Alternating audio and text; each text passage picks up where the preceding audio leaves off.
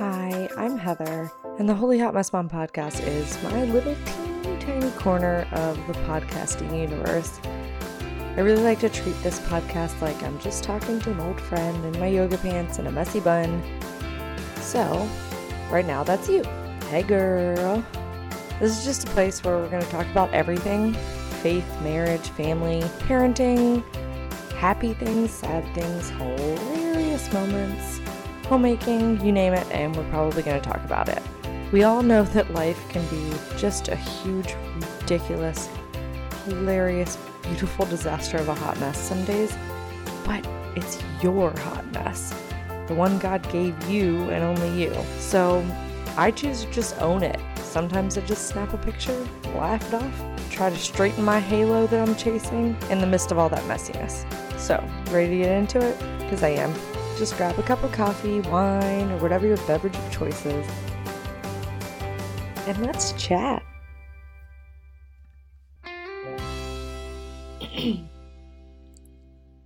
Before we dive into our podcast episode today, I am really excited to introduce to you our newest sponsor to the podcast, and that is Grove Collaborative.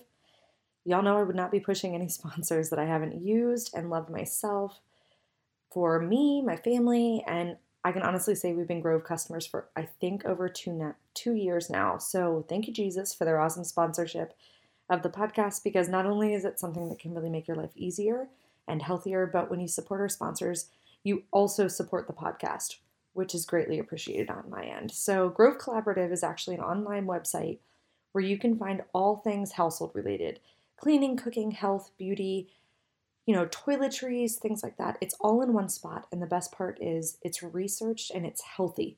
So, if you're looking to remove toxins from your everyday products, cleaning products, cooking products, you know, pots and pans, sustainable items, healthy toilet paper options, healthy women's products, then Grove is a really good place to start to start. And I think my favorite part about it was when I first signed up, not only do you get like a free little kit with it, you know, when you spend over $20 or something like that, but there's not a ton of options. Everything is relatively affordable. You know that it's safe and healthy because it's been you know, professionally curated by the people that work at Grove. But also, I didn't feel like I was overwhelmed with all of the options. You know, if you go to Amazon or other places and you type in natural wood cleaner or something, or natural window cleaner, you're just overwhelmed with the amount of products. But then also, like, are all of these products actually healthy if I'm looking for a healthier option? So you can literally just go and sort by price and read exactly how they are healthy, why they were curated, why they were picked for Grove, and add it to your cart. Now, it is technically a subscription service, but it's great because every month or whatever the frequency is that your items ship, you're going to get an email days in advance that's like, if you want to alter your cart, you know, just let us know because they'll kind of put things in there that you frequently order. And if we don't need anything, I just go in and delete it all out and I don't get a shipment that month. So if you head over to holyhotmessmom.com slash grove, G-R-O-V-E, and it's going to take you right to a little page I've made that has all of our Grove sponsorship stuff. So you can look at the different deals they've got going on. And right now, if you spend over $20 in your initial purchase, which you can get anything from tampons to makeup to hand soap and laundry detergent. You know, it's all things we're using, anyways.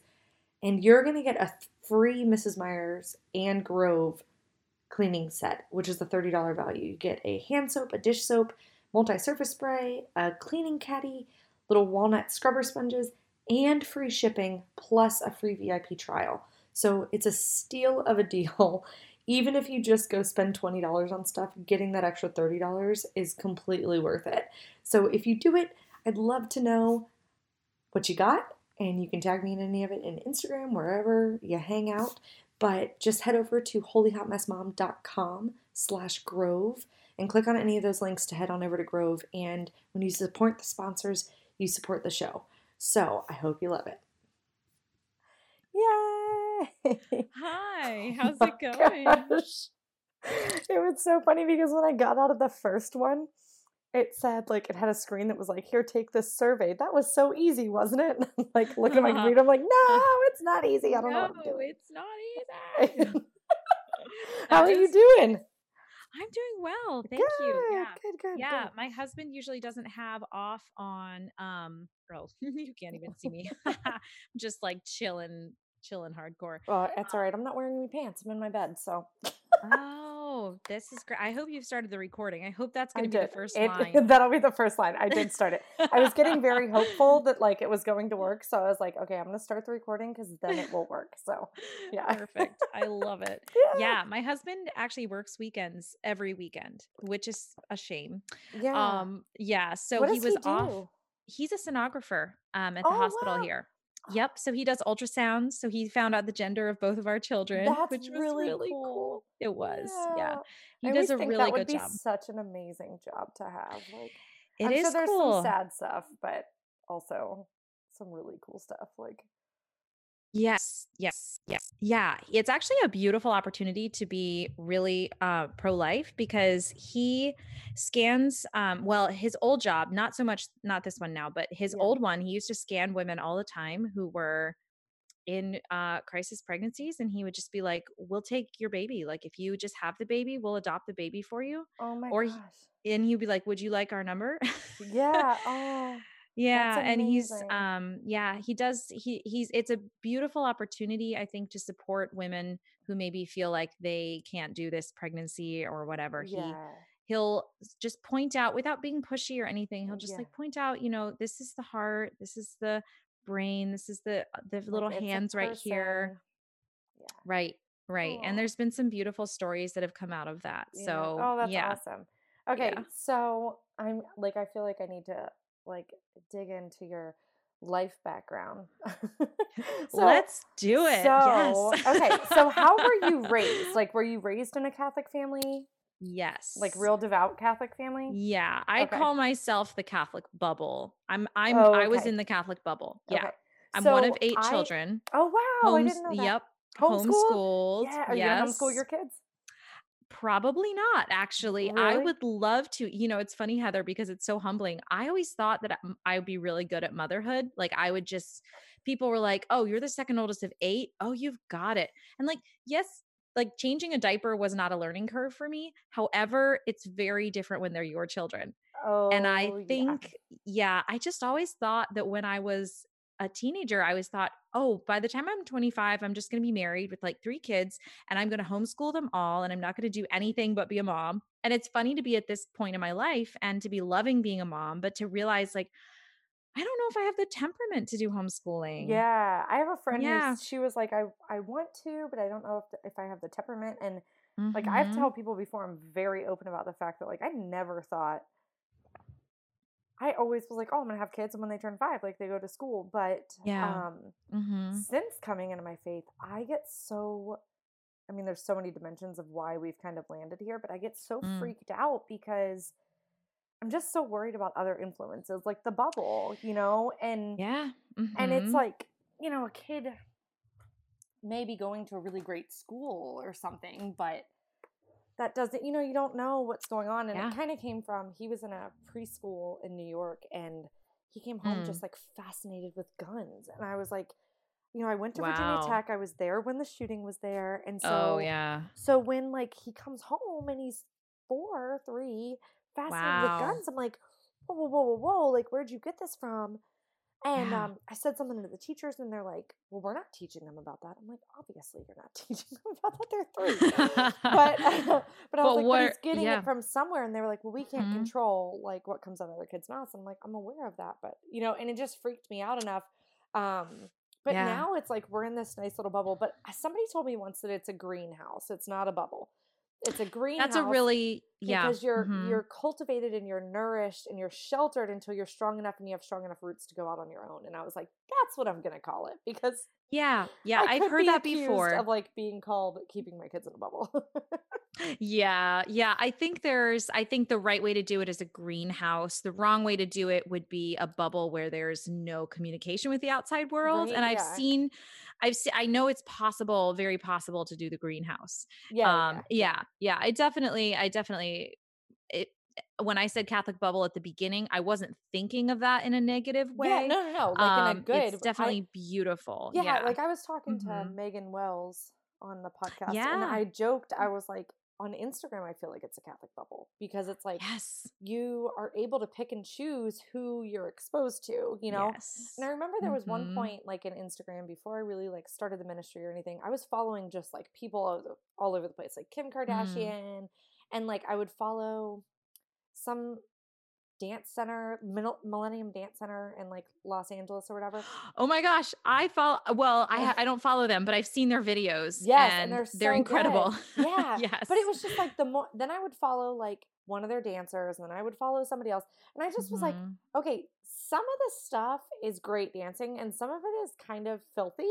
And so Yeah. then I was like, okay, that's kind of when I came around to like, okay, I can't really handle what people share on my Facebook, you know, like if you're friends with your grandma and your grandma's sharing all this stuff that's like negative, whatever, like Mhm. you're going to see it in your feed. But on Instagram, it's like people are sharing their stuff.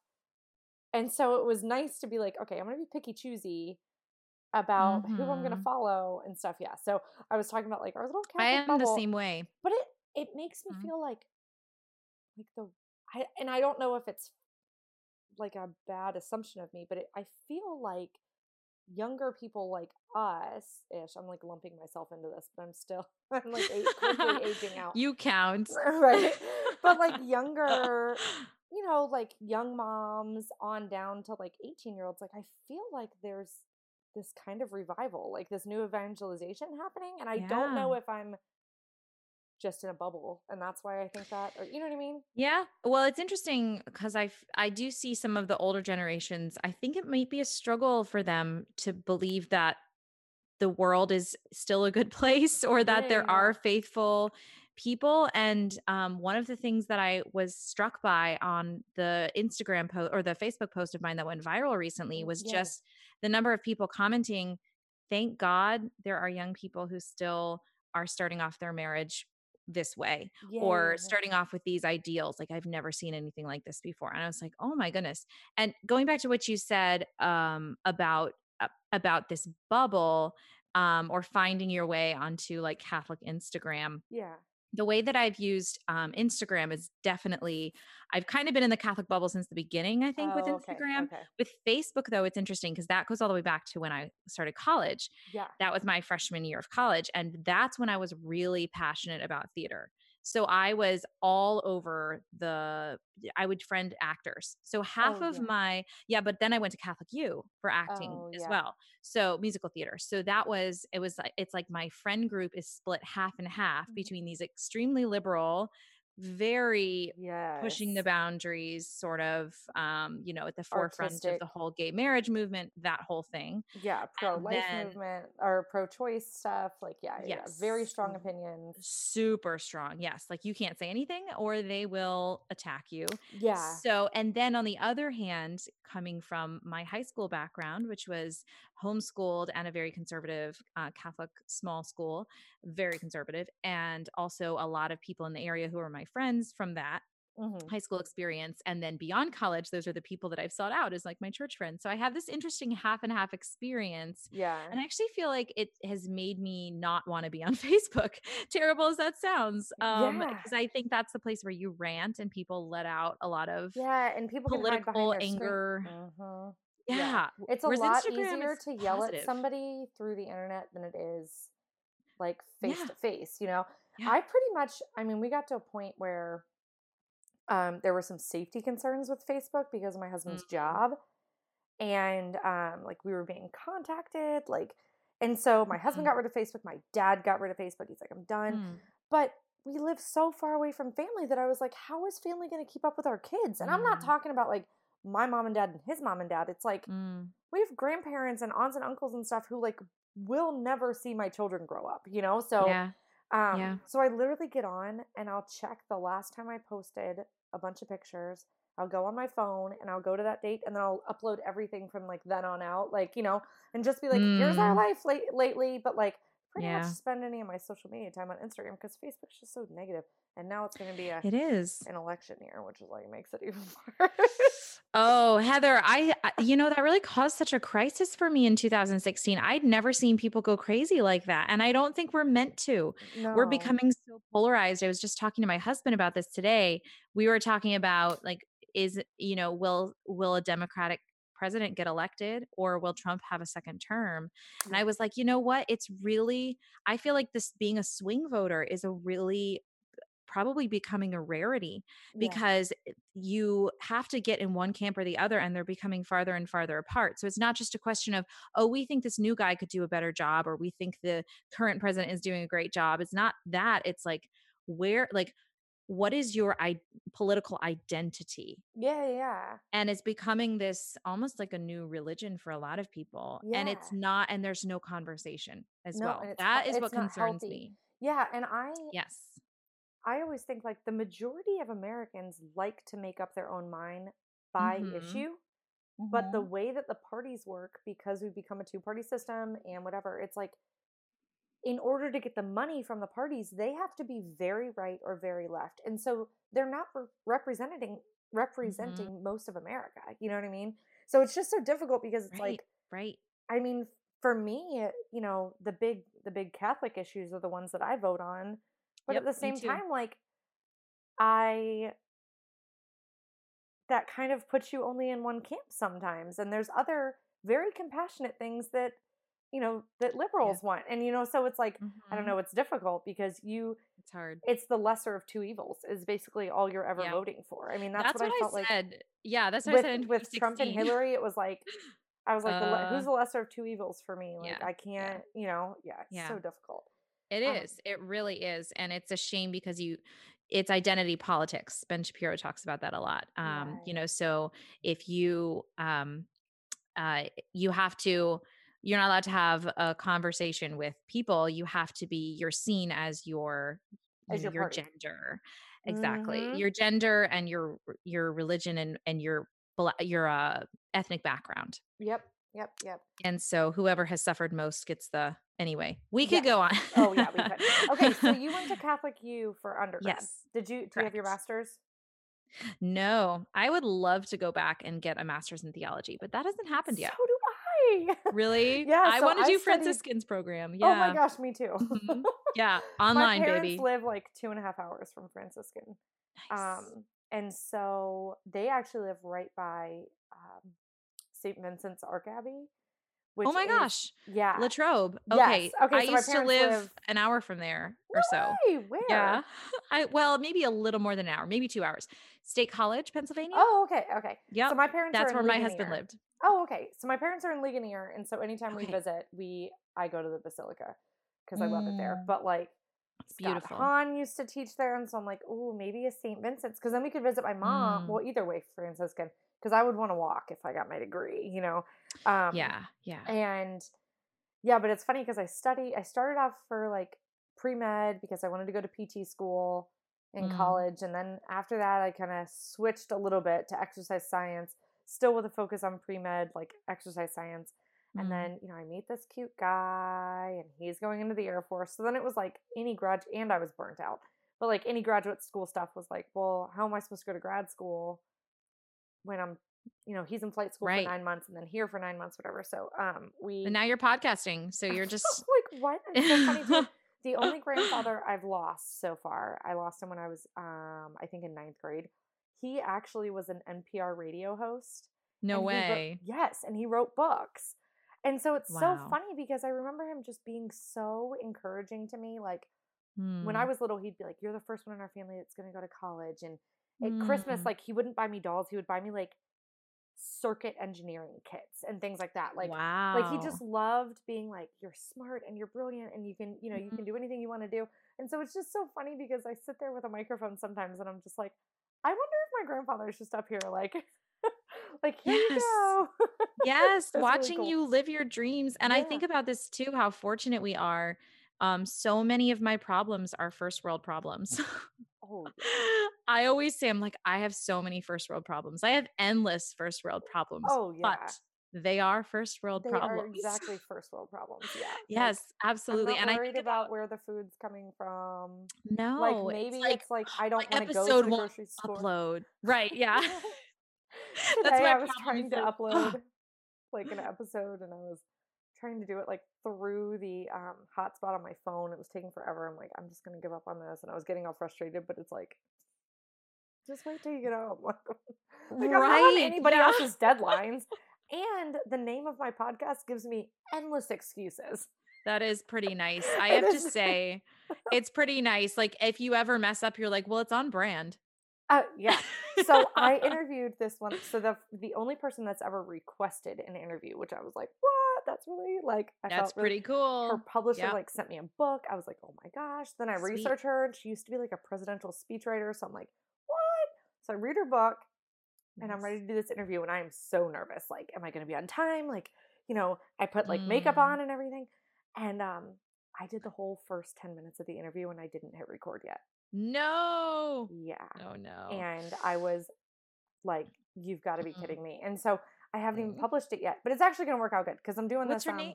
What's her name, if you don't mind my asking? Oh, it's Colleen Carroll Campbell.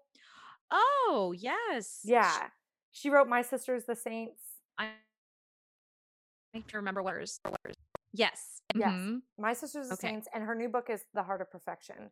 Um, Mm. and it's so good. It's all I feel about like I how need to like read that. yeah, it's it's funny because I didn't really know what it was going to be about, but it I, but basically I had to go back and like record that like what we said and be like, this is what Mm. we were talking about. So FYI, like when you jump into the conversation. But um, Mm. yeah, it's about how like people would say, "Oh, you're such a perfectionist," and she's like, "That's not a bad thing. Like I'm a speechwriter, I'm a this, Hmm. you know."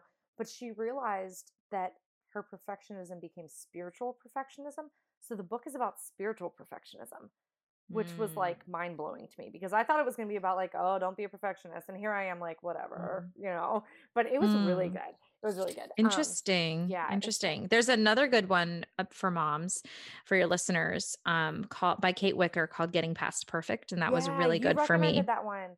Okay, I didn't- did. I haven't read Mhm. it yet, but I wrote it down, so it's going on my book list. But like, I'm, Nice. I'm just, I need to set a bigger goal for my reading because the right now I have so many like to read on my, like Oh, everybody's girl. suggesting all these books. I just started Confessions by Saint Augustine, so Oh, yes. That's a good one. it's like so many. I've never read Saint Teresa's. Um, Oh, I you know gotta do what it. is wrong with. Mo- I've mostly read pretty much every You'll get there. single Scott Hahn or Ed Sri book like that exists. Yeah. So I read those, and I've read a, bu- a bunch of like Bishop Barron's books and stuff like that. But so now I'm getting into like things actually written by the saints. Like I'm probably about Mm. halfway done with Faustina's diary, but that's a hard one to like. It's that one you have to digest a little bit as Yeah. you go. Yeah, I I can read one page of that and then put it down and just be because she's just she's so dramatic. Yeah, so dramatic. It's very and It's not heavy. not needlessly dramatic, but just like dramatic things happen yeah. to her. So I was having, I was like, I'm trying to read it, but like, and Caroline, who's on Instagram, Be Still by Caroline, she was like, no, no, no, no, don't pick it up and read it straight through. She's like, that's one of those ones where you're like, God, I'm gonna flip open a page and like let me know what I need to read, you know. And Yeah. um, and I was like, oh, okay. So she's like, it literally just stays on my nightstand, and like when I need some, That's what I do. you know, and I was yeah. like, that's a good thing to do because I was trying to like drudge through, and that's it's kind of like reading the catechism Yeah. straight through. Like that's hard. right yeah and you know you know what i do love though about saint faustina is that more so than most of the other dry sort of writings Yeah. she she gets the heart of it you can just tell that her connection with christ's heart is so deep and that is that's really the thing that yeah. i would say made me a real catholic was this Really.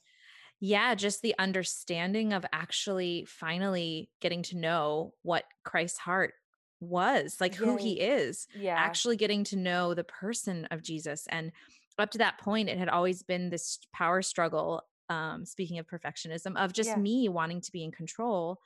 and you know by by the grace of god and through praying this prayer of surrender which i recommend to everybody who subscribes on my website i, I give it away to all my subscribers in this packet called Did how to make the right it? choice no i did not write it it is i have looked to see who wrote it and i don't know who wrote it i know there's surrender novenas Okay. but this particular prayer i love it and um the reason is because it goes through every part of yourself so my heart my mind my memory every relationship my past Oh, my future and you if you pray it slowly and you imagine literally handing every part of yourself over to god Yeah. one by one then you recognize it was this this incredible moment of awareness for me many moments of awareness of what i was holding back from him Yeah. Yeah. yeah. because sometimes you say oh god whatever you want whatever you know i'll give you whatever you want and Yeah. What it is is um you don't realize that maybe you're giving him 80% but there's Yeah. still this part or that part of you that you want to hold on to and so Mhm. that prayer of surrender as i was discerning religious life Yeah. this prayer of surrender was incredible for me and so hard it was like scraping the wallpaper off of a wall you know it's like painful, laborious, like Yeah. horrible at certain moments. And you're like, why do I need to give you everything? Yeah. but then he starts, you create that space and you finally give it to him and you're like, okay, I'm empty. What do you have for me? Yeah. And what he gives you back is incredible. And for me, it was this visual prayer experience, which um, I don't think you should rely on visions to call yourself a real Christian or Catholic, but I think it was this this encounter with his heart, this knowing, this he like literally gave me his heart in this visual Oh prayer my experience. gosh. Yeah. It and then Wow. And it was transformative and um it made me finally be able to say I I know who you are and I trust you and I want to give you my life and if you want me to be a nun, I I'll do that. I'll do that because I know I'll be with you so I'll be happy. Yeah. and that's kind of served me really well in every other area of my life as well Yeah. just knowing like okay god i'm scared right now you know like the moment when i um slid down an icy hill and crashed my car and totaled it at 36 weeks pregnant. Oh that was and went into false labor. That was a terrifying moment and Yeah. being able to say just like jesus i love you. Take care of everything. It's not like it was an instant you know didn't take away the, all the anxiety but it it's just this this awareness of like okay i have your heart and you have my heart and i know who you are and that you're in control and that that's the way it should be and whatever's going to happen you and i cow. together can handle it Yeah. Yeah. yeah yeah. That's amazing. Okay. So, at what point did you realize um, that religious life was not for you? Because my mm, well, hmm I call her my assistant. She's like our babysitter slash she helps hmm me with things slash whatever. But she's really becoming like a younger sister. And Bailey is she is discerning religious life, and yeah she is pretty set.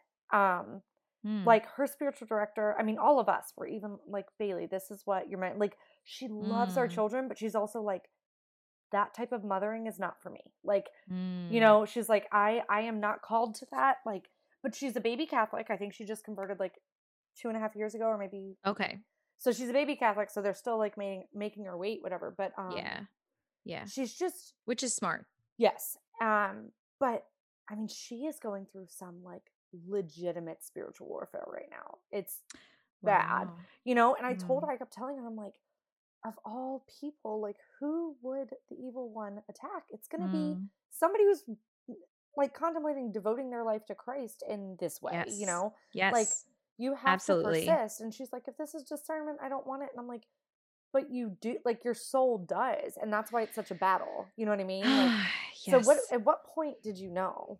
Okay. This is such a great question, Heather. This is the million dollar question is So you how do you know? know? Well, I I can I can say a few things that will point people in the direction in the right direction. Okay. I can't tell anyone specifically, obviously. Yeah. Um and I want to pre- qualify it all with like do it with a spiritual director, obviously. Yeah. Um sounds like she is, which is yes, great. she is.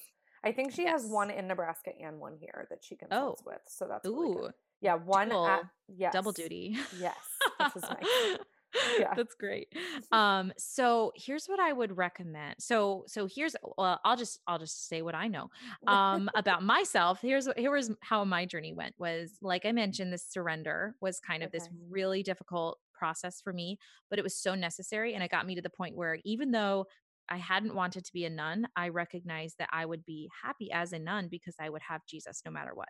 Yeah, yeah. And I would be happy as a wife and a mother because I would have Jesus. And I would be happy as a single person because I would have Jesus. And of course, you know, there's always things that rock the boat. You're never like a hundred percent totally tranquil all the time. But it was first of all that, um, just that realization that no matter what my state in life is going to be, I have the Lord. And then second of all, I was uh I I actually visited convents. I did it in a very non-traditional way, as you know. Yeah, so we're gonna talk Yes. about that. Okay, yes. So I was um pursued by cameras and they asked me to be I never left my home for this, Heather. Like I I wasn't like lining up in the the rain to audition with thousands of other girls. This was so- something that found its way to me and they asked me to be on a reality TV show about discernment. Which is- discernment.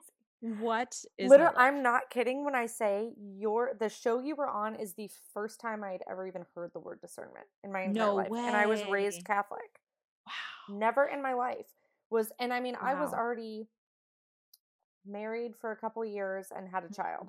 So I always knew Mm. like this is what I want to do, but I joke and say that if I if I knew Catholicism, if I Mhm. knew what I knew now about the Eucharist before I met my husband, there's no way I would have gotten married. Like I I truly think that. Mm. Like I Mm. love him and he's my earth's life mate. Um and it's funny cuz Mary uh Lenaburg she corrected me on that. She was like he's not your soulmate. Your husband is not your soulmate. Like and when you try to place a human in Mm. that spot, you're going to get disappointed, you know?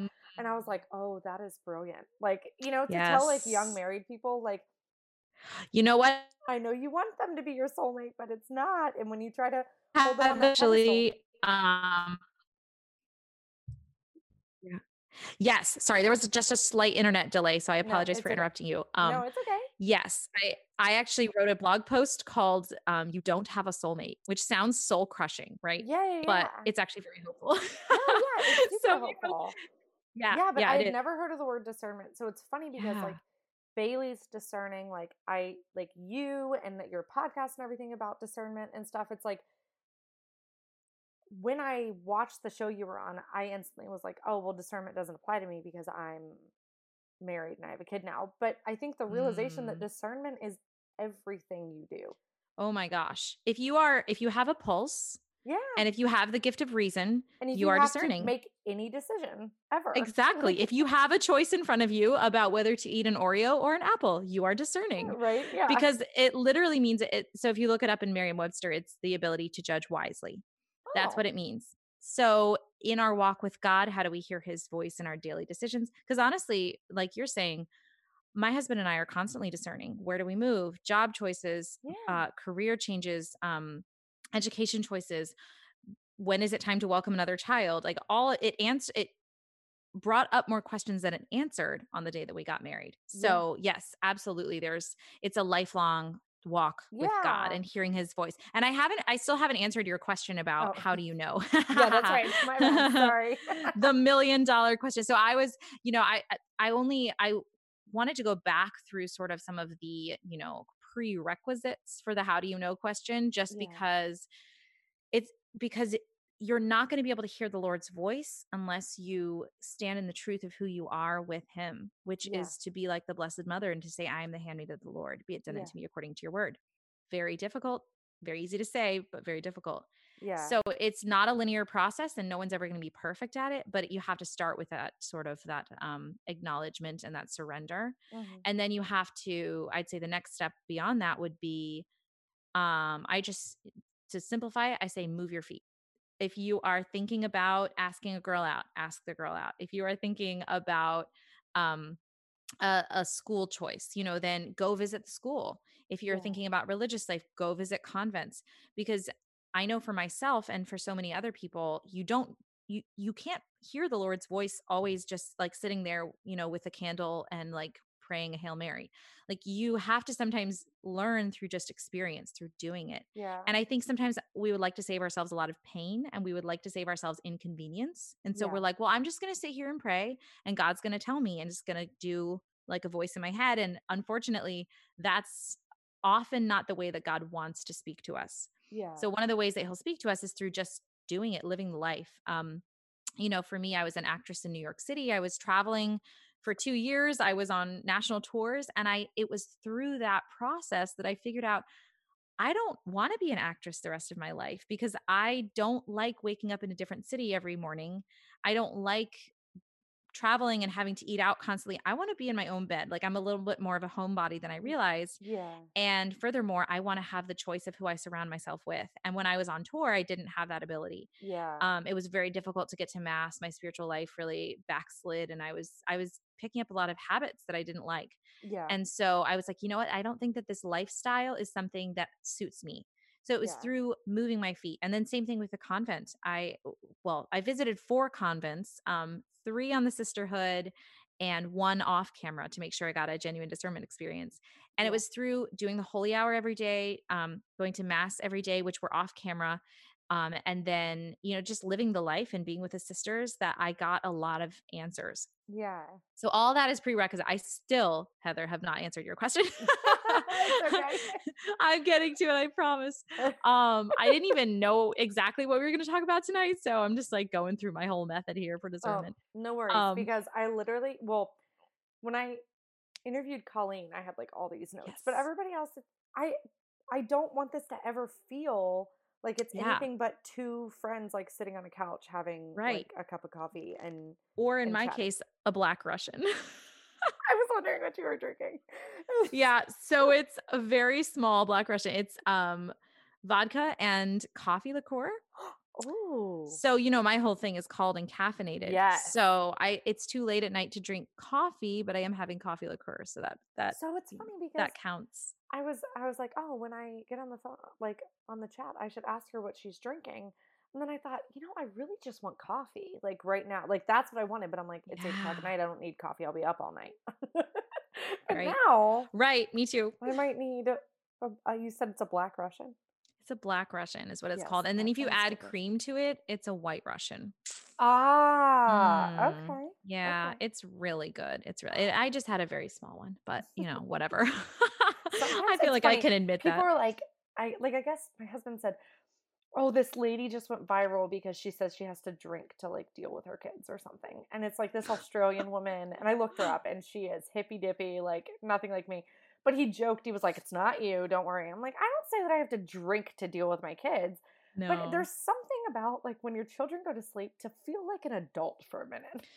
oh my I'm gosh. have a beverage yes. that these little tiny humans cannot have, and I'm Right. gonna relax. You know what I mean? Like, right whatever that means for you i have a friend who's like i drink diet coke and and she goes running every night and i'm like you are the healthiest person on this planet. Congratulations. Right, I know. yeah that's her but that's her reward and that has been so true with irish twins. We can talk about the twins experience twins versus irish twins. Yes.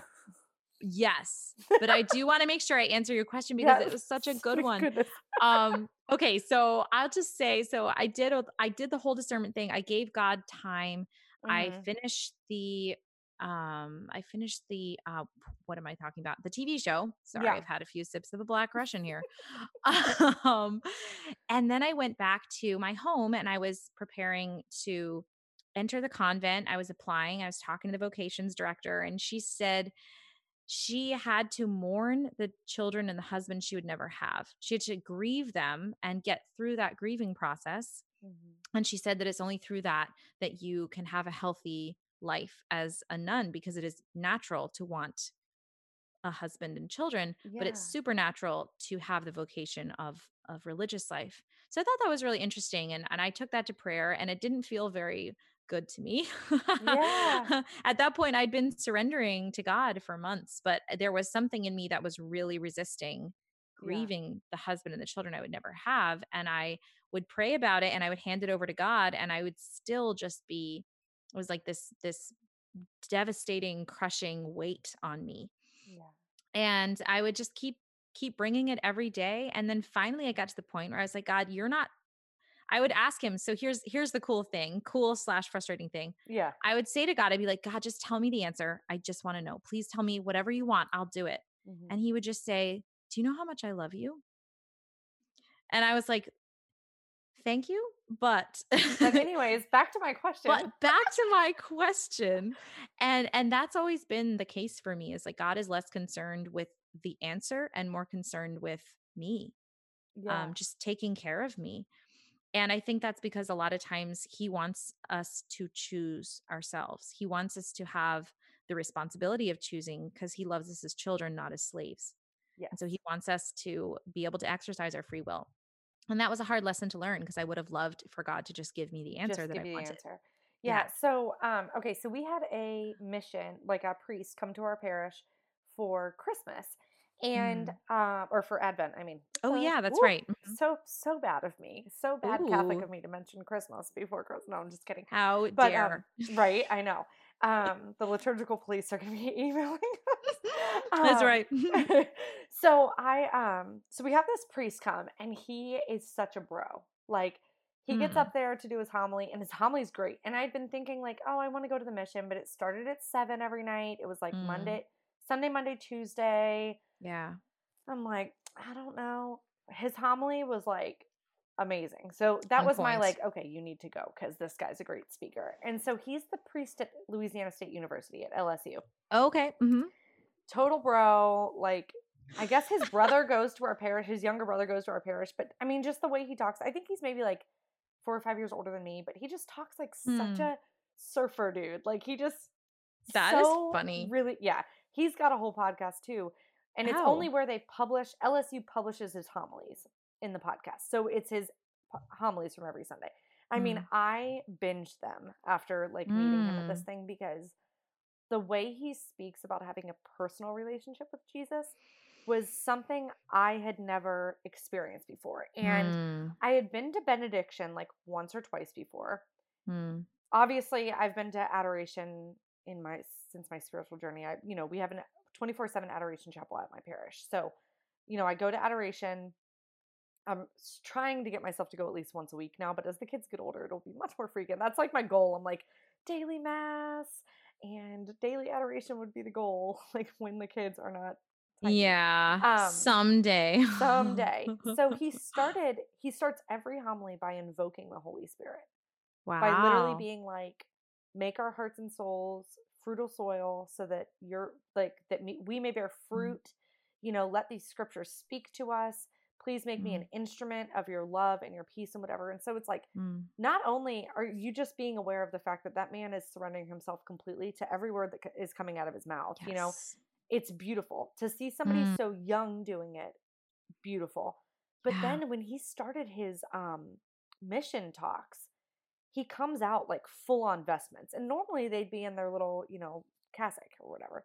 Yeah. Um, so he comes out full on vestments and he's like, Hey, look, I don't really feel comfortable talking for a straight hour up here if mm. Jesus isn't here. So we're gonna expose the Blessed Sacrament. Mm. And we literally sang the um the song Holy Spirit, You're Welcome Here. Do you know that song? Hmm. I don't I'll have to send it to you. Oh my gosh. Okay. So we're singing Holy Spirit, you're welcome here. And this man is literally on his knee, on his hands and knees, like in the fetal position in front of the Blessed Sacrament. Wow. For the all five minutes of this song, just that the Lord will speak through him. And wow. then he goes over and like the the sacrament's exposed the entire time. He gives his his speech, you know, and then we finished um with benediction and it was just so amazing that he captivated me so much that I was mm. like, I want I want to feed off of everything that comes out of his out of his mouth. Yes. Like it was so good. So I start binging mm. all of mm. his podcasts and um he had one where he was talking about his discernment process. Yes. And he was okay. saying that like if God answers every one of your prayers, he was like, I would have been married like six times already if he answered every one of my prayers, you know? And he was like, but he didn't. And he said, and it was painful. It was really painful. Yes. And he said he just kept like, God, what do you want me to do? Like, if you want me to be a priest, I'll be a priest, but just like let me know so I can make a decision. So I guess mm-hmm. he went mm-hmm. on um like this silent retreat and he's in adoration all this time and and literally they're like when you get back from this retreat we need to know if you're going to be a deacon which is you know the mm-hmm. next step before mm-hmm. priesthood and so he's like he's like, everybody's like, hey man, we want to know if you want to be a deacon. He's like, me too, waiting on the answer. Like, I'm waiting on it. It's wow. not coming, you know? So he's praying and he's praying. And he said he was in this chapel and he jokes that when he was, um, that when the people at this church have a bad day, if there's security cameras in the chapel, they probably play the video of him realizing what his, his call in life is because he was like skipping up and down like the aisle of the church and like dancing around like God loves me like you know and it was like this wow. realization that it's the realization that it doesn't matter what you do because God's going to love you anyways meaning yes. when you're following his will not it doesn't matter what you do mm-hmm. obviously mm-hmm. um but he was saying that he had this vision that the Lord was telling him that if he if he just transplanted a tree, if you were like, I want an oak tree in my front yard, and you transplanted the tree and you just went to like LSU's campus, got one of their huge oak trees, mm-hmm. plopped it right in your yard, it would fall over. You would need mm-hmm. you would need poles, and the the first storm that came its way would knock it right over, and it would fall yes. on somebody's house, and it would be a disaster. And he said, but when you buy an oak tree in a seed, and you let it grow and make its root systems that thing mm-hmm. become when it and he's like you know when you're sitting on your porch and you're watching this tiny little puny tree and you're like i'm waiting for this thing to grow mm-hmm. he said but mm-hmm. finally once the tree is grown and it bears the fruit that gives you the answer of what you're supposed to do that tree is so rock solid in its foundation that it's not going yes. anywhere I and, love that. Yes. That is oh, I've never beautiful. heard that analogy.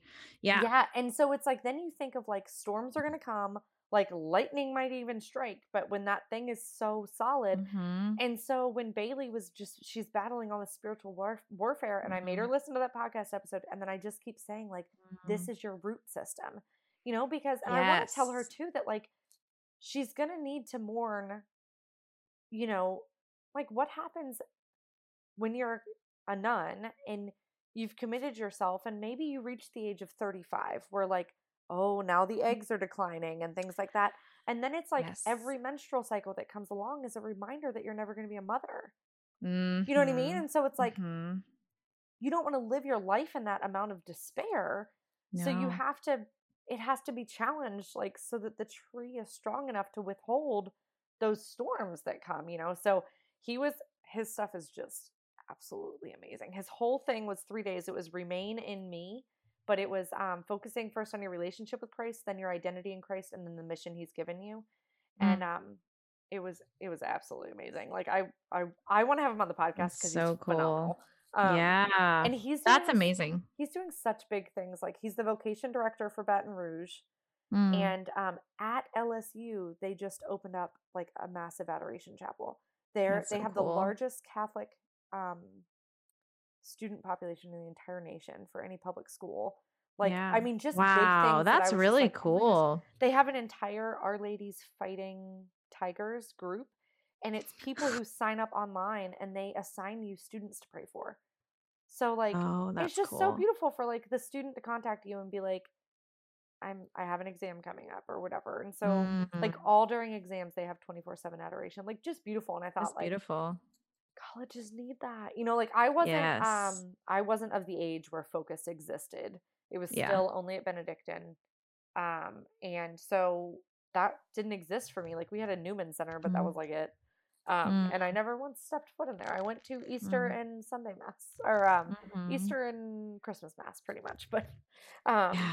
yeah, so I just think of like how transformative having those kind of people on a college campus could be you know? Mm-hmm. you need that yes. And in college i have to say i did not have my root system in place yet. In yeah. high school too and yet somehow i felt like i was entitled to know the plan for my life. Yeah, yeah, yeah. and i i wasn't ready. Like if someone had told me that by this point in my life if god had told me oh this is where you'll be. You're going to be living in the suburbs with two children and these are going to be your struggles and this is a, I wouldn't have been excited about it because at that point in my life, it sounded like the normal expected thing to do. I wanted to be on Broadway. Yeah. So yeah. even though I, if I had said, God, I want whatever you want, it wasn't really true. Even if, even though it was true to the best of my knowledge, it wasn't really true. Yeah. So God, He's going to give you the answer in, in His perfect time. And I know that everyone says that, and I know that that's really hard to hear yeah. when you're like, but what about now? But um, yeah, I love that he talked about the root system. That's really cool. I I, I think I describe I've described discernment a different way, but it totally it's totally yeah. linear with what you just said. It, it totally makes sense. You should um, I should send you his information. You should definitely I would him. Like I would amazing. love that.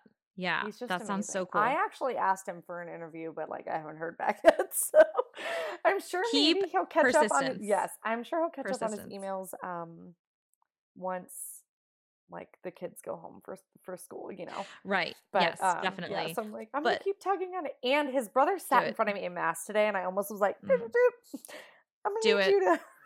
pull those strings girl you gotta you gotta tap on some shoulders sometimes yeah um yeah but the the way that i think about discernment is i think about it like you're peeling away layers of an onion where there's kind of your core desire and what you are presented with a whole bunch of desires and you want all these things yeah because i wanted to be a nun and a mother at certain points in my life i wanted both but then you have to figure out it's really a process of getting to know yourself Mm-hmm. And God has planted that desire at your core that whatever it is, it, that calling, He's planted that in your core since the beginning and He knows it's there. It's just a question of you getting to the point where you know yourself. Yeah. So that when you make that choice, it makes sense with the you that you know. Yeah. As opposed to like God, eh, God sometimes will call people very dramatically. It's totally possible he can work in many different ways. But at the same time, too, so many of my choices have just come through me going through experiences that helped me to get to know myself better to the point where I could securely say, without God giving me a voice or giving me a sign, just the point where I could say, okay, this makes sense for my life. This is what I want. This isn't what I want. Yeah. And I could just, and it gets, it gets easier as I get a little bit older. You know, I yeah, like you recognize yeah. it a little bit more yeah, yeah, I think when I hit 30, my feet just landed on the ground and I was so much more able to say, I don't need to please everybody all the oh time. gosh, I, I feel like that happened need... when I was 32. I was like, yes. Like I struggled awesome. My husband's, um, you know, we were supposed to interview last week. Um, mm-hmm. and when we stopped recording, I'll tell you about what happened. But um, so we mm. uh, went to his Christmas party and I used to be when he first got in the Air Force, I used to be like at all the wife things and I was on mm. the spouses club and all this stuff and mm. I was having so much anxiety leading up to it because I deal with this like mm. you have to look not physically good. You have to be um a good arm piece for him. Like you have to speak appropriately. Mm. And I mean it was a Christmas party, it was an ugly Christmas party, so sweater party. So it's not like you know, he's up giving a speech in some suit. It was more just mm. like, watch your P's and Q's, like, don't offend anybody. So then I feel yeah. like, not that my normal self is offensive and mean or whatever, but it's like, I then I feel like I can't be myself. Um, mm. Um, that you have to put on a face. And then I start thinking, like, mm-hmm. I have friends, I have good friends. I don't need to be friends with these people. And so then I feel mm. like I'm, mm. you know, then you're, uh, then all of a sudden I find myself kind of leaning up against a wall, like, who have I become? Like, I was a dance. I used to dance in front of 66,000 people at the football, you know, and like mm. go around mm. and do ESPN tailgates and stuff. And now here I am, like, cool. Mm, you know, and I just demure like, somebody's right. idea of what you should be, that yeah, kind of thing. So yeah. it's like, uh-huh. there's 85 people in this room that I don't know. So now it's going to be how do you do's and stuff. But it's really that struggle of like, mm-hmm. I've spent a good chunk of time peeling away those layers. Like, I know who I am. Mm. And I also worry too that when I'm around people that maybe are not the bubble of people I surround myself with, which right now is very faithful. Um, I think one of mm-hmm. them's like 45 and one of them's 40. Like they've got a 1000000 mm-hmm. kids and one of them was just starting religious life. So like these people are mm. so faithful that like a foul word does not come out of my mouth when I'm around them. Like, you know what I mean? Because yeah. it's like I'm around these people that I feel like lift my soul up. So then I worry that when I go mm. to these functions and people are tossing around bad words or talking about mm. this and that, mm. like I, you know, you feel yourself kind of slipping back into old habits and things. And yeah. um, then my additional thing is like we used to live here when I was Bailey calls it PJB pre pre Jesus Bailey, and I call it PJH. Um, so like before I really came home, um, you know, I was mm. not living a very not living a holy life at all, and so I worry that like these people that maybe knew me six years ago and then they see me again at a Christmas party and they're like, oh, who's this girl? Yeah. You know what I mean? So it's like this, it's like a going to your high school reunion or something, which I will never do. Right. well, that's how I feel sometimes on social media with my people who knew me as an actor. Yeah. And I was always, they always knew I went to church, but no one ever really like asked me about it or wanted to hear about it particularly. It wasn't yeah. the part of myself that I talked about. Yeah. So it was kind of this, um, yeah. Then it's funny becoming like I don't know. At a certain point, you just make a switch and you're like, I'm just using social media for Jesus. And that's what it is. Yep. And not exactly. that every post has to be like all about Spirit sacraments. perfect. Like, no. No, definitely not. But it there's that's the heart of a lot of what I care about and what I think about. Mm-hmm. And yeah, and so I, I definitely have thought about that. Like me doing this reality TV show about discerning religious life. They're like, what? You know, what? Yeah. The side of me that loved my faith is not the side that they really saw. Yeah. Because it was not a welcome topic to talk about. Yeah. And so I'm like, they're just going to think I'm a fraud. Uh, they're going to think I'm weird. I don't know. I don't know what they're going to think. Yeah. And, um, yeah. And, and most of them did care. yeah. Or at least they just never said anything. They were probably yeah. in their own circles, just like, did you see what Stacy's doing? Like, what in the heck? Yeah. But nobody ever got back to me and was like, how dare you? You know what yeah. I mean? Like, I had nothing to prove to anyone, and I thought I did. Yeah. Yeah. So, it's totally, with your onion yeah. analogy, so there was a homily that I, I don't know where I heard it, some somewhere, but he, the priest was talking about like, um, you know the a camel cannot pass through the eye of the needle. So mm-hmm. the eye of the mm-hmm. needle is an actual door in Jerusalem.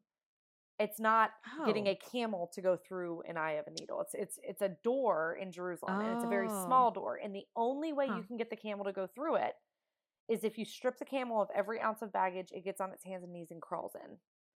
Whoa! And so the idea that like you can't enter the kingdom of God until you shed yourself of everything worldly.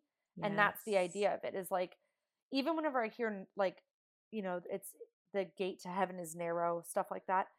Yeah. A lot of times people always assume that that means not a lot of people get in. But what I take from it because of the eye, eye of the needle homily is it's not necessarily that that God won't welcome a lot of people in that he's going to be this super judgmental God, but more so that you have to shed mm-hmm. everything before you can yes. fit through that tiny gate, you know? And yes. and so I mean that can go into the whole purgatory, whatever. Anyways. Um right. But, but yeah. yeah. That's so, beautiful. There's so how a, are you mm-hmm. I just want to know how were you approached for the show? Because I loved it. That's like my like my first experience. Oh, okay, seeing, yes. Yeah.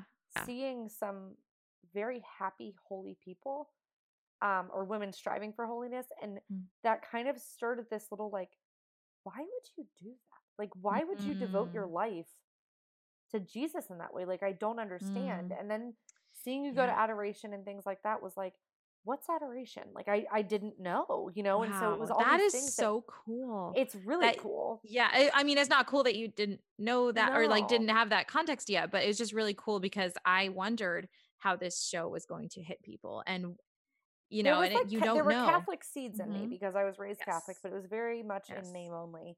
That's um, but yeah. seeing mm-hmm. the way those women lived and being mm-hmm. like, why, why is she like prostrate on her face in front of a piece of bread? Like I didn't understand mm. because to me, I just thought it was a memorial or a, you know, mm. symbolism or something. And so then right. that coming into that and realizing like then it all evolves and you start learning about the real presence and everything. That's like, oh like people yes. will give up their entire life for a piece of bread like you know what i mean like yes. it's it's crazy and so it's because it very much oh yeah um exactly because it's yes. not bread because it's exactly. jesus like yeah um yeah, yeah i mean it well, was very very i'm if if not like little sparks but it was very mm. very transformative in my faith because i want to say wow.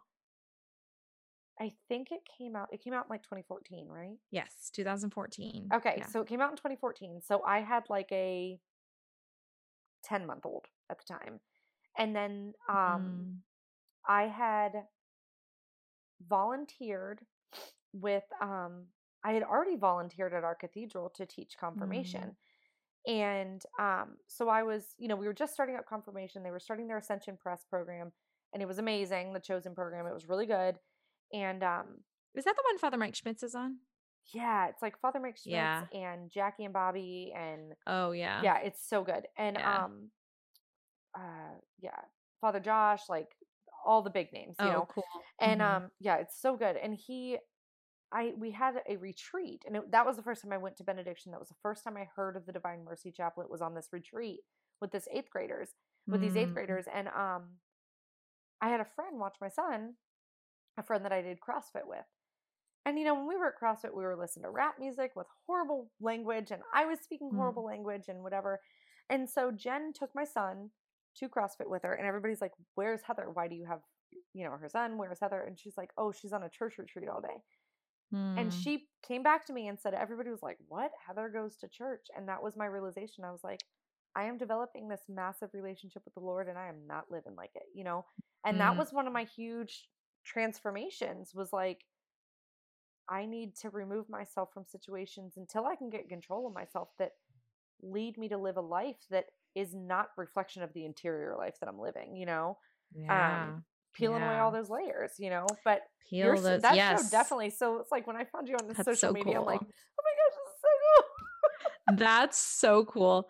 Yeah. To answer your earlier question about how I was approached for the show, my friend who is um, agnostic actually to this day still she had moved to los angeles to pursue film and movie movies and tv mm-hmm. which was never my passion i always wanted to be on broadway that was yeah. my singer dancer actor and she so I, I to put it in context it was 2013 yeah. I had returned from the Beauty and the Beast national tour. So I was living on the road. I was traveling to 70 different cities in the course of 11 months oh. and um, uh, playing a whole bunch of different roles and understudying Mrs. Potts in the wardrobe. That oh, was my so life. cool. It was super cool.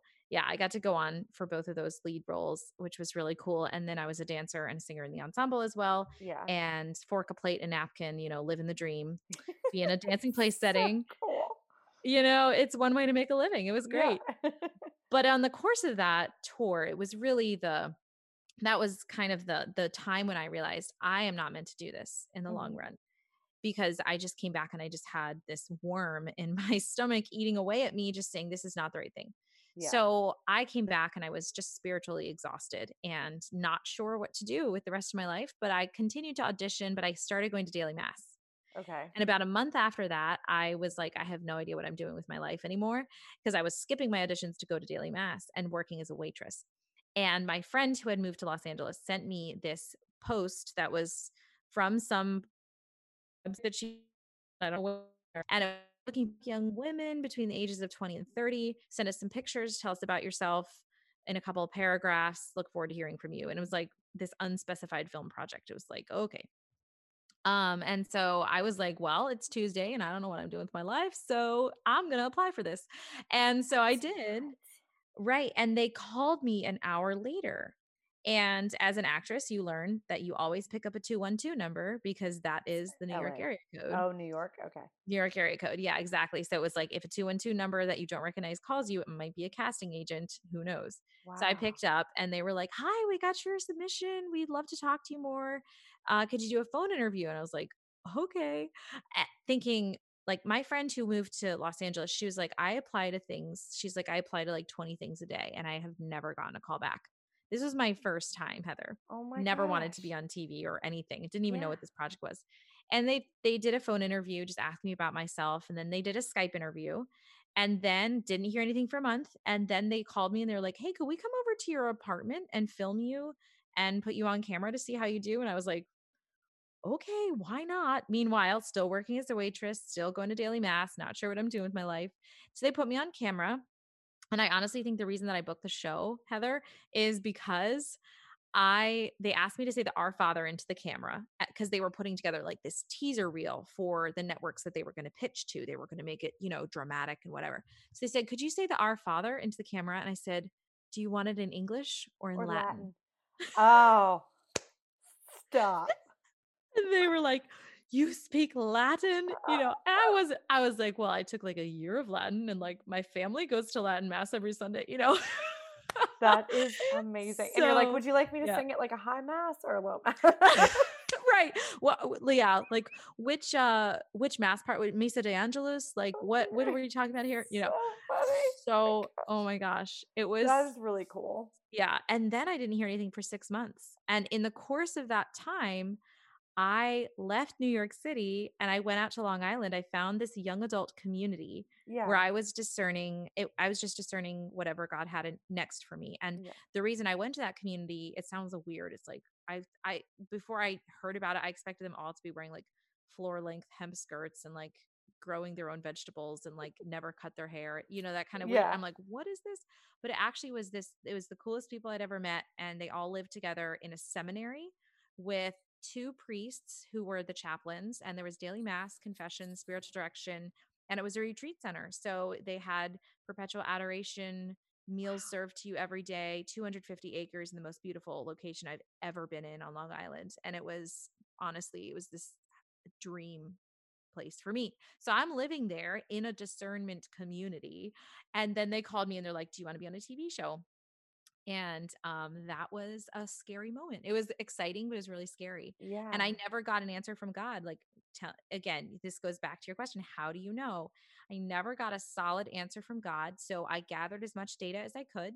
I asked the you know the company a lot of questions about what their intentions were for this show are you going to try to make us look stupid are you going to bring in some crazy nuns to, you know is this all yeah. just like a show to make fun of catholics right or is yeah. this actually discerning you know our journey and what's going to be like and so they gave me a lot of information and i felt good moving forward with it yeah. and i said you know what maybe this will be a failure but i'm going to go to another convent off camera before i go to the you know the three convents on yeah. camera just to make sure in case it is a crazy experience that i give the lord the opportunity to speak. Yeah. And i was like maybe i'll go to that convent and i'll get my answer and i won't have to do this show. Um so i went to visit little sisters of the poor in queens. I went three times oh, and cool. i was like i really love this. And i was like dang it. Now i have to do the show.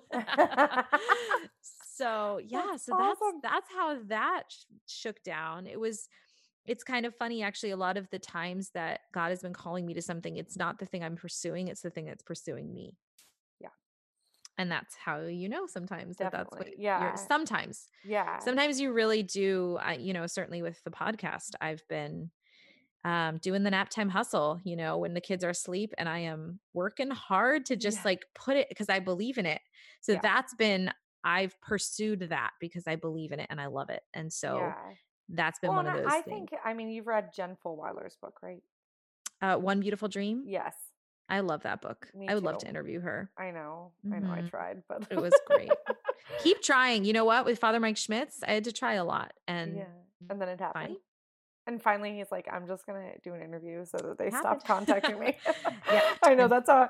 Um, yeah, but I just feel like there's this. That might be it. Who knows? um, I just feel like there's there's that little flame in us because we are all made in the image of our creator and therefore yes. creating whether it's creating meals or creating a really healthy home or creating mm-hmm. a warm and cozy home or creating podcasts or art or whatever it's like there is something in us that becomes that feels fulfilled when we connect with that part of our creator and Mm-hmm. When I it was funny because I like started my blog with no intent of ever doing a podcast. I don't even think I'd listened to a podcast yet.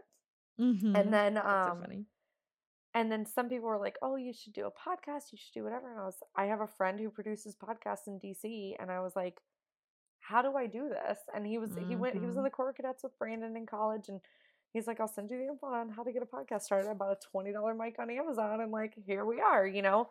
Here but it's are. great because it was something that was just kind of this like, I'll spend twenty dollars and start a podcast. Like, let's try.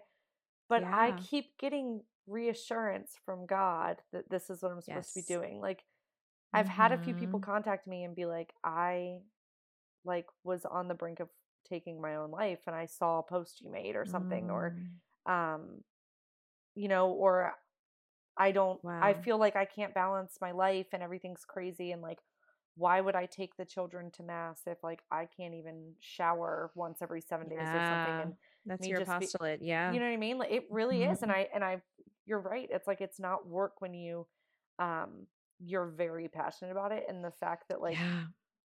like I will 100 percent if God tells me like, not anymore, then I, then I'll drop it. You know yes. what I mean? Yes. But um, but like for right now, it's like there's a need, and I see like a need mm-hmm. fulfilled. Mm-hmm um in yeah. me just being because and a part of it too was like okay as i'm going through this walk and trying to find you know my path to holiness and everything it was like i was looking around at some of these women that just seemed so holy And I was like, I am not that. Like, I thought I was called to motherhood, Mhm. which I am. I'm definitely called to motherhood, but like, it's not all roses and sunshine like I envisioned when I was 13. Like, Oh, I'm a hot mess oh, yeah. with my so- motherhood like, journey. so. It's it's so messy. yes, it's so Yeah. messy. And it's like, it's okay when your kids disrupt mess. Like, it's not supposed to happen every time, but like, Right. Like I had one mom message me and she's like, Today, when I was going up to get the Eucharist, my son lifted up my skirt and everybody behind us saw my underwear.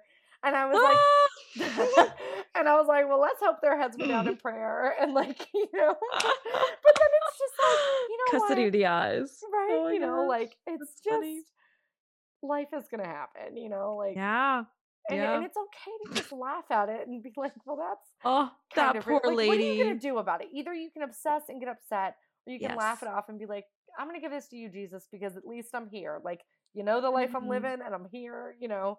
So, um, Oh, I completely identify with that. It is um having children is the most humbling experience of my life oh, and yeah. You have twins, I have Irish twins. I'm not sure which is more difficult. I think it depends on the personality oh yeah, and the situation in life and how much I was gonna you say, I think the phase in life because yeah. because honestly, like I sound like such a brat when I say this, but their first year of their life was not bad. Like I had already had two kids For twins? Oh yeah, it was really? peasy. It was Oh my gosh. Like it was wow, just good logistics. for you. It was like Wow. You know, if you're going to change a diaper, change two diapers, like whatever. Honestly, it was just safety, keeping the two year old Uh, from trying to pick them up by their necks and stuff. That was terrifying. Um, Don't sit on the baby's head, please. yeah, no, she was like, I mean, it was bad. Like, our pediatrician was like, she could kill them. You have to like guard them from her because she like flipped over one of the baby bouncers one time. She got oh my flipped him. Like, it was just, yeah. So we, we had to That's keep her scary. gated in a different room. So it was just logistics. But once they Mm. started walking, Yes. This past year is just like it's just like a whirlwind. Like they're talking and Yeah. they're walking and they're fighting and they're punching each other. But then like they love each other so much that if you give one a bottle, she walks over and gives it to her sister first before she'll Yeah. take it. So it's just the most precious, amazing bond. But yeah. also it's like it is trying to you get know- everybody in the car right now hmm is just a nightmare. Wow. So your experience sounds a lot like mine with Irish twins because it's two pregnancies, but it's less than a year apart. So 364 days. And my son, yeah, yeah. Oh, you're frozen. are not alone because this is my journey. Um, I had prenatal slash postpartum depression because I got pregnant when I was three months postpartum. Yeah. My son was waking up four to eight times a night every night, and I was newly pregnant. It was such I I don't I barely got through the days. It was so bad. yeah. And then my daughter was born 364 days later, and the night the night she was born was the first night that my son slept through the night ever. So Oh he didn't sleep through the night for a year. And then, but then magically, when she was born, he slept through the night, but then she didn't sleep through the night. yeah. So and you never so slept. I never slept And through the night for two is a years form in a of row. torture for a reason. It is. Yeah, two because years. Evelyn, Evelyn. So my Yeah. number two didn't.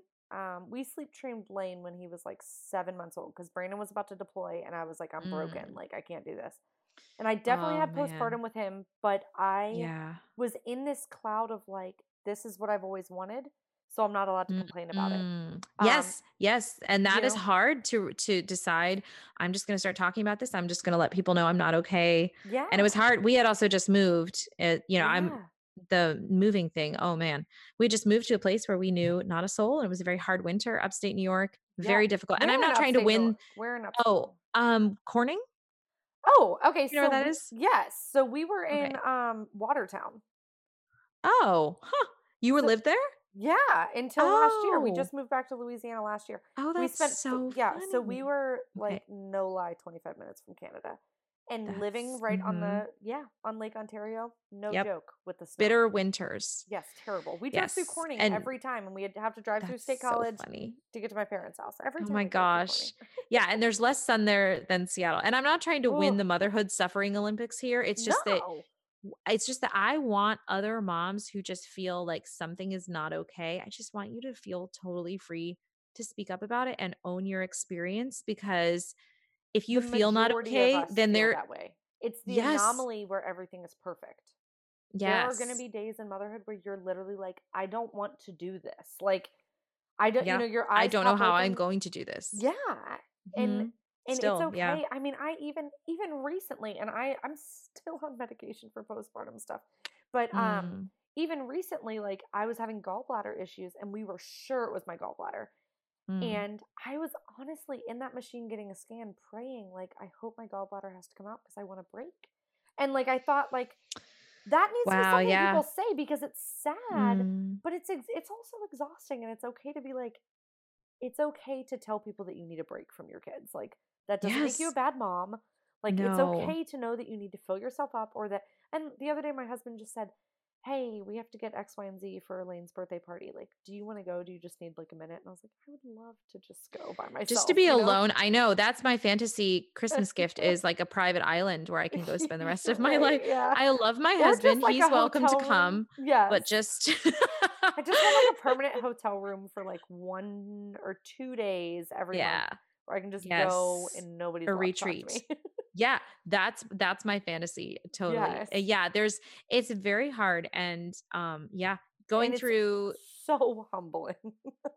like yes. you think you planned out the whole day and no or Just like you kidding know, right when they don't go down for naps those are the hardest for me oh, because i feel very entitled to my little bit of free time in the middle of the day after we've been going for six hours i need a little time yes. and then we can go back to going for another five hours or whatever yeah. before bedtime but it's like i need that time so on the days when they don't nap it's extra extra difficult oh, yeah so it's just it's so humbling and i think um i think it was really helpful for me to see there was another mom who ran a mother's group and the year before when I was pregnant with my son, so the year before I had my my daughter, before I was trying to do the Irish twins thing, which was not planned, BT dubs. Oh. Um, the mom who, yeah, the mom who was uh, running my women's group at State College, Pennsylvania, she was going through um, prenatal depression, and she was so vulnerable about it. She would just say how she was doing, and it was like she was so okay not being okay certain days and just talking about the pain that she was experiencing and both physically and emotionally and i think that really prepared the way for me to just admit more quickly than perhaps i would have otherwise yeah. that just like i i'm not okay and i need help and i'm really struggling. Yeah. And um and so that's part of what i feel called to as well just as far as being a witness as a mom is like a whole um a whole new level of like admitting that struggle and on days when it feel hard to just be like okay i should not be comparing myself to anyone else's experience right now because i should not have to feel a certain way about being a mom i am a mom and i am a good mom because yes. i am trying my best but yeah. not because i am perfect and that's yeah. been a, a, really big journey for me yeah absolutely mm-hmm. yeah yeah yeah okay. and yeah and my first so you talk about like the difficulty when they start walking. Uh, my son walked before he was seven months old. My son walked when he was eight months old. Get out. But then my yeah. daughter didn't walk till like 15 months old. Okay. Um, and you're um like, when, when they walk, you're like so proud, like, oh, early development. But then you're like, wait, can we do the how about you sit down for a long time? Yeah, everybody of- joked. They were like, "We're gonna catch Heather kicking the twins over when they try to stand up," because like I did not. I was like, "I am not ready for this. Like this is not okay." Uh, the Ir- yeah. yes, yes. And I think with Irish everything. twins, it's kind of similar.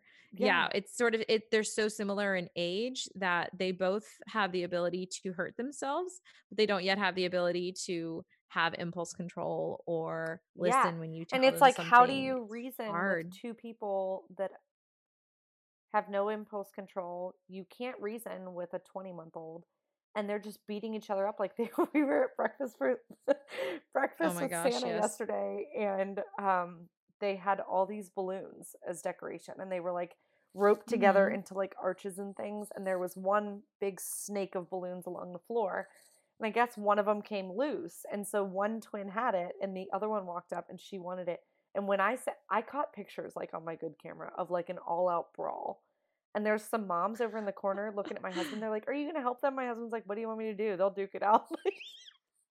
That's you know, awesome. Like hey, no helicopter parents, right? Okay? He was like, I mean, I gotta figure it out. Like, That's I don't funny. know, you know. And then and then one of them broke another balloon apart, and then they were fine. Like everything's fine. But there you, you go.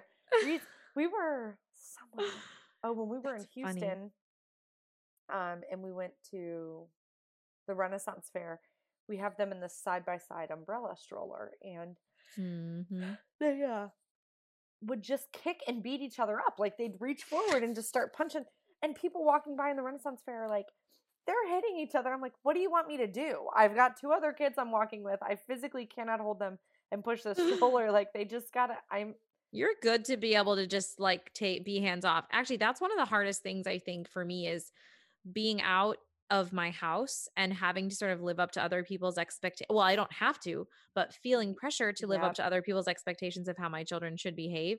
Because mm-hmm. sometimes there's things I'm like, I just, I'm going to let them run. I'm going to let them behave however they want to yeah. because it makes no sense right now to try to get them to behave perfectly because number one, they're not going to. And number two, I don't have the energy or willpower. And so eventually I've just kind of started to just let go of what other people are going to yeah. think. But it's hard, especially um, especially like you know around other moms who maybe only have one child and maybe they're not quite as understanding of the multiple child and struggle. Like five years apart each, you know, and so yeah, everyone's experience is so it's so different. Different, yeah, it we is, were, we and to, personalities. Oh yeah, yeah, big time. We went to Sam's Club, and I actually asked Bailey. I called her. I'm like, "Can you please come to Sam's Club with me? I have to go get all this stuff." I can't do yeah. it. And I was like, I'll buy you lunch. Like, please just go to Sam's Club with me. So we go to Sam's Club and we're walking around and the twins are sitting in the double part of the Sam's Club cart and they're screaming. Yeah. Like they don't want to be buckled in. They are That's screaming. The so everybody's looking at us and Bailey's like, everybody's looking. And I was like, yeah. whatever. I mean, I got to do my shopping. So like, sorry. So finally, so she good. sits down with my two big kids and they're eating pizza or whatever. And the babies were done eating whatever they were eating. So I was like, I'm going to take them with me, but I let them out of the cart. And I mean, in Sam's Club, and they don't have shoes mm. on. I'm just oh totally out. But I was like, let's go find the like the flowers, you know. And so they're like sprinting yeah. down the aisles, but then they weren't screaming. And so like one lady was like, "Where's mm. their socks?" And I'm like, "They're not screaming." So I don't know what you want good. from me. Like, we're yes. good, you know. That's good. You go, girl. I mean, it's like we're all alive and we're all breathing. Actually, my mother in law just bought me this giant wine glass and it says on it, today's goal, keep the tiny humans alive. Yeah. It's like, if I've met that goal, I it's good. It's good. not like you should let go of all standards or safety or whatever. No, but I but think there's just some other days where it's like exception. Yeah, of yes. how your mothering experience should be going in this particular moment. Yeah, at a certain it point, doesn't matter because you love just, them. Like, yeah, you I love them and you're taking care of them. Yes. And the generalization yeah. we need to make about every mother on the face of this earth is that 99.99999% of the time, they are doing what they think is right for their children and their family at that time. Yeah. That's like, yeah. I always, like, there's, um, there's one woman who did like a, YouTube video about how she felt chastised a little bit by other influencers or whatever on YouTube and Facebook and mm. stuff because she doesn't homeschool her kids and she's a Catholic mom. Yes. And I thought, that is ridiculous. Not yeah. that she feels that way. It's ridiculous that the world makes her feel that way because I, for one, can attest to the fact that the reason why, I mean, I, I obviously found a love in homeschooling for this moment. I would never say never. Um, mm. For many different reasons, but a lot of it comes from my anxiety. I am mm. too anxious to let my children go. I'm it's mm. so much so that like like I would throw up. Like I would get that upset. Mm. And mm-hmm. so you know, you could look at me and say, "Oh, she's judgy other Catholics because they don't homeschool," but it's like in reality, I can't keep my, it's the my best anxiety thing. under control. It's the best thing for your family and exactly. for you. Exactly. And so yeah. it's like and you don't have to commute, you don't have to worry about well, them yeah. the curriculum, and, you, you know, know and so it's like being taught. Yeah. Yeah, but it's like mm-hmm. if that's not what's good for your family, then how can anybody judge you on that? Like Yes. And I that just, I would say actually coming from the Catholic bubble side of things is um I have felt that before and I think it's more my own projection in many ways than it is actual reality because yeah. honestly most of the mothers of 8 children that I know when I first meet them I feel intimidated by them and most of the time they're the most easygoing relaxed, accepting, mm-hmm. lovely people who will like look at my kids and be like, "Oh, God bless you. Like, you're doing such a great job. It's so hard for you. And I'm like, You're talking, you have eight children. And they're right? like, no, but my older ones take care of the younger ones. I know. It's so much easier. And they're like the most lovely people. And I can't tell you the number of moms that I have met that are that way. But at the same time, too, I do sometimes feel this kind of like this expectation that to be a good Catholic mom, you have to homeschool. And gosh, you know what? Um, you don't have to, you don't have to make your own granola. You no. do not have to use essential oils. no, you don't. You don't. I mean, like, it's literally whatever, like, like yeah. the, the church gives us some obligations, Mm-hmm. And aside from that, like it's what's best for your yeah. family, you know? Yeah. And sometimes being a speaker too, I feel that pressure of like, wait, you you leave home and you travel? Like you leave home to go speak? Do things away from your children? Uh, right. How you're dare away you? You're from your children to, sometimes. You're supposed to be with them. Yeah, all the time. And how dare you, know, you, do anything that fills you up? Like, yeah, it's right? just ridiculous. I'm like, I have to Some, fill myself yeah. up a little bit, or else I have nothing to pour out. Like, yes, a hundred percent. And and it's it's a calling. I really do feel like it's not a calling that's supposed to come ahead of my vocation as a mother, but it is a calling. And I think also there's sometimes a little bit of a it's interesting because the world gives us this like female empowerment you know rah rah rah yell shout your abortion that's like the latest thing you know yeah. and it's like that that is not what a catholic an empowered catholic woman looks like but i've been thinking about this and i'm like there's also kind of the flip side is sometimes a reaction against that where to be a good catholic woman you're expected to be really quiet demure let things roll off your back just be very accepting of everything and everyone all the time and wear skirts all the time and that's wearing skirt is a beautiful thing. If you have a, an easygoing personality that's a beautiful thing but i sometimes do feel like in the catholic bubble like i'm too much. Like i like i like drinking whiskey and i really like talking and laughing loudly and i'm yeah. very i'm vivacious and sometimes it's like i feel like i'm too much for people but at but, the same time it's like remember that like a charism is a is a gift God has given you for building up the kingdom. Yes. It's not and like each of those gifts are completely unique. And is yeah. if you're mm-hmm. using your gifts, your uniqueness, then like then there's nothing wrong with that. And yes. that I heard a woman speak one time and she told us that her family had a portrait painted one time and um you know the lady came and she did the sketch and then she came back and did the colors and like it was like mm. nine months later and they got this huge oil painting of their family of eight mm. and the lady was so proud you know that she commissioned mm. this painting and she brought it back and the second the woman shut the door the kids were like your nose doesn't look like that your ears are not lopsided like that why does my hair oh. look like that oh. you know when they were critiquing it and the woman just thought thank god they didn't say that to the creator and so you know you're sitting there and you're saying you know, am I too loud? Am I too vivacious? Whatever. But in reality, it's like your creator in heaven is sitting there like, no, you're not too anything. I made you, know? you this way for a reason. Yeah. Mm-hmm. And those things mm-hmm. I've given you are meant to build up the kingdom. So like be loud, right. shout your Jesus instead of shout yeah. your abortion. Like I know? love that.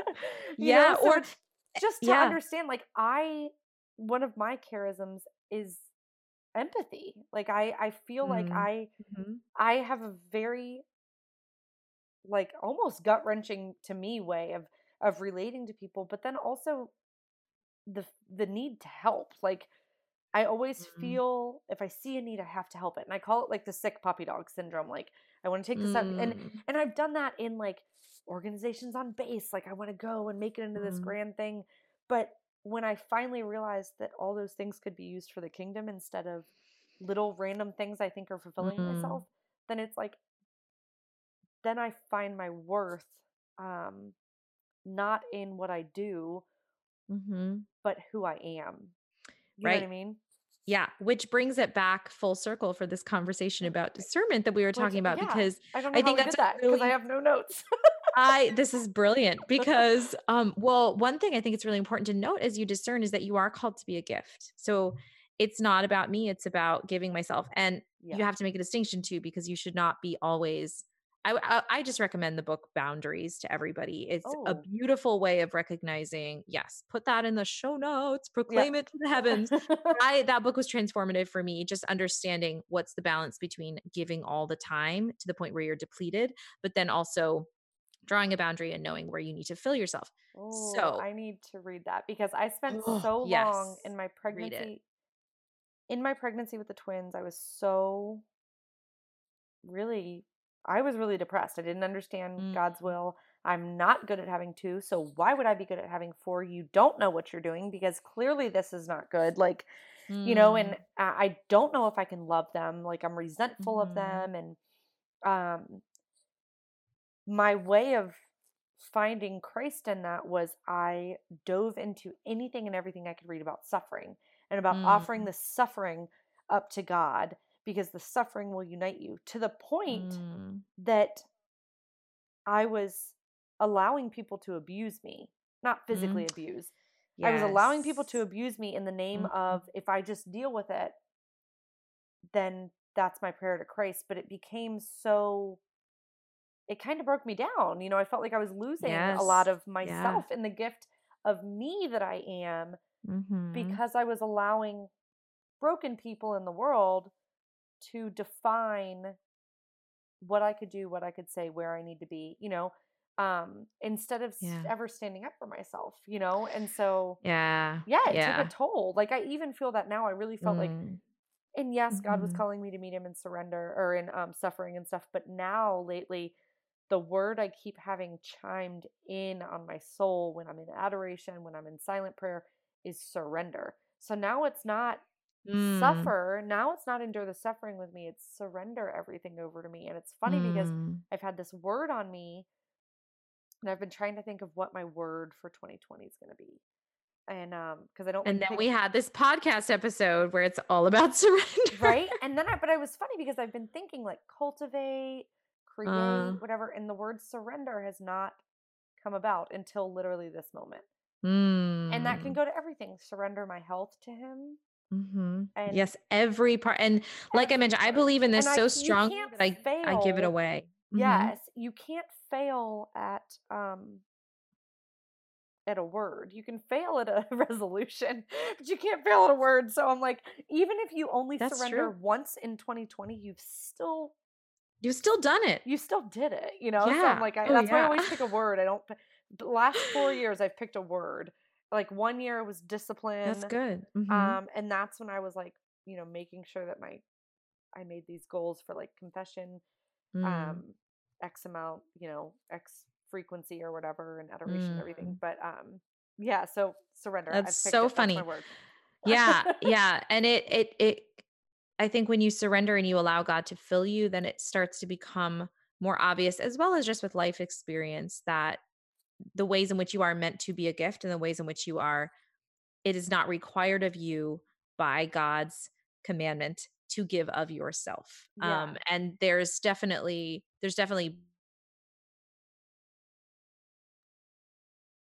whole learning process with boundaries. Yeah. But the fundamental purpose of who you are is to be a gift. Because I, I, this kind of hit me a couple of months ago, just thinking about, you know, we know the Trinity is relationship, right? Yeah. So it's the Father pouring Himself out to the Son, and the Son to the Father, and the love between them is the Holy Spirit. So when you give yourself away, you are becoming more like the Trinity, and you are becoming more like God, and you are becoming more the person that you are supposed to be. You are actually becoming more yourself. Yeah. Because God is relationship Himself yeah. itself um and he is love himself and so you are becoming more like him and beca- you're growing into the person that you're meant to be yeah. um and so i think all of that pointed at at discernment you know is it um that's just more like a point to frame the whole discussion of like do i want this because i am being of service to others and there is there is a, a certain joy and an energy that you get when you're giving of yourself like with yeah. the podcast it's like I am so passionate about it because I I'm so excited to put it out there to the world because I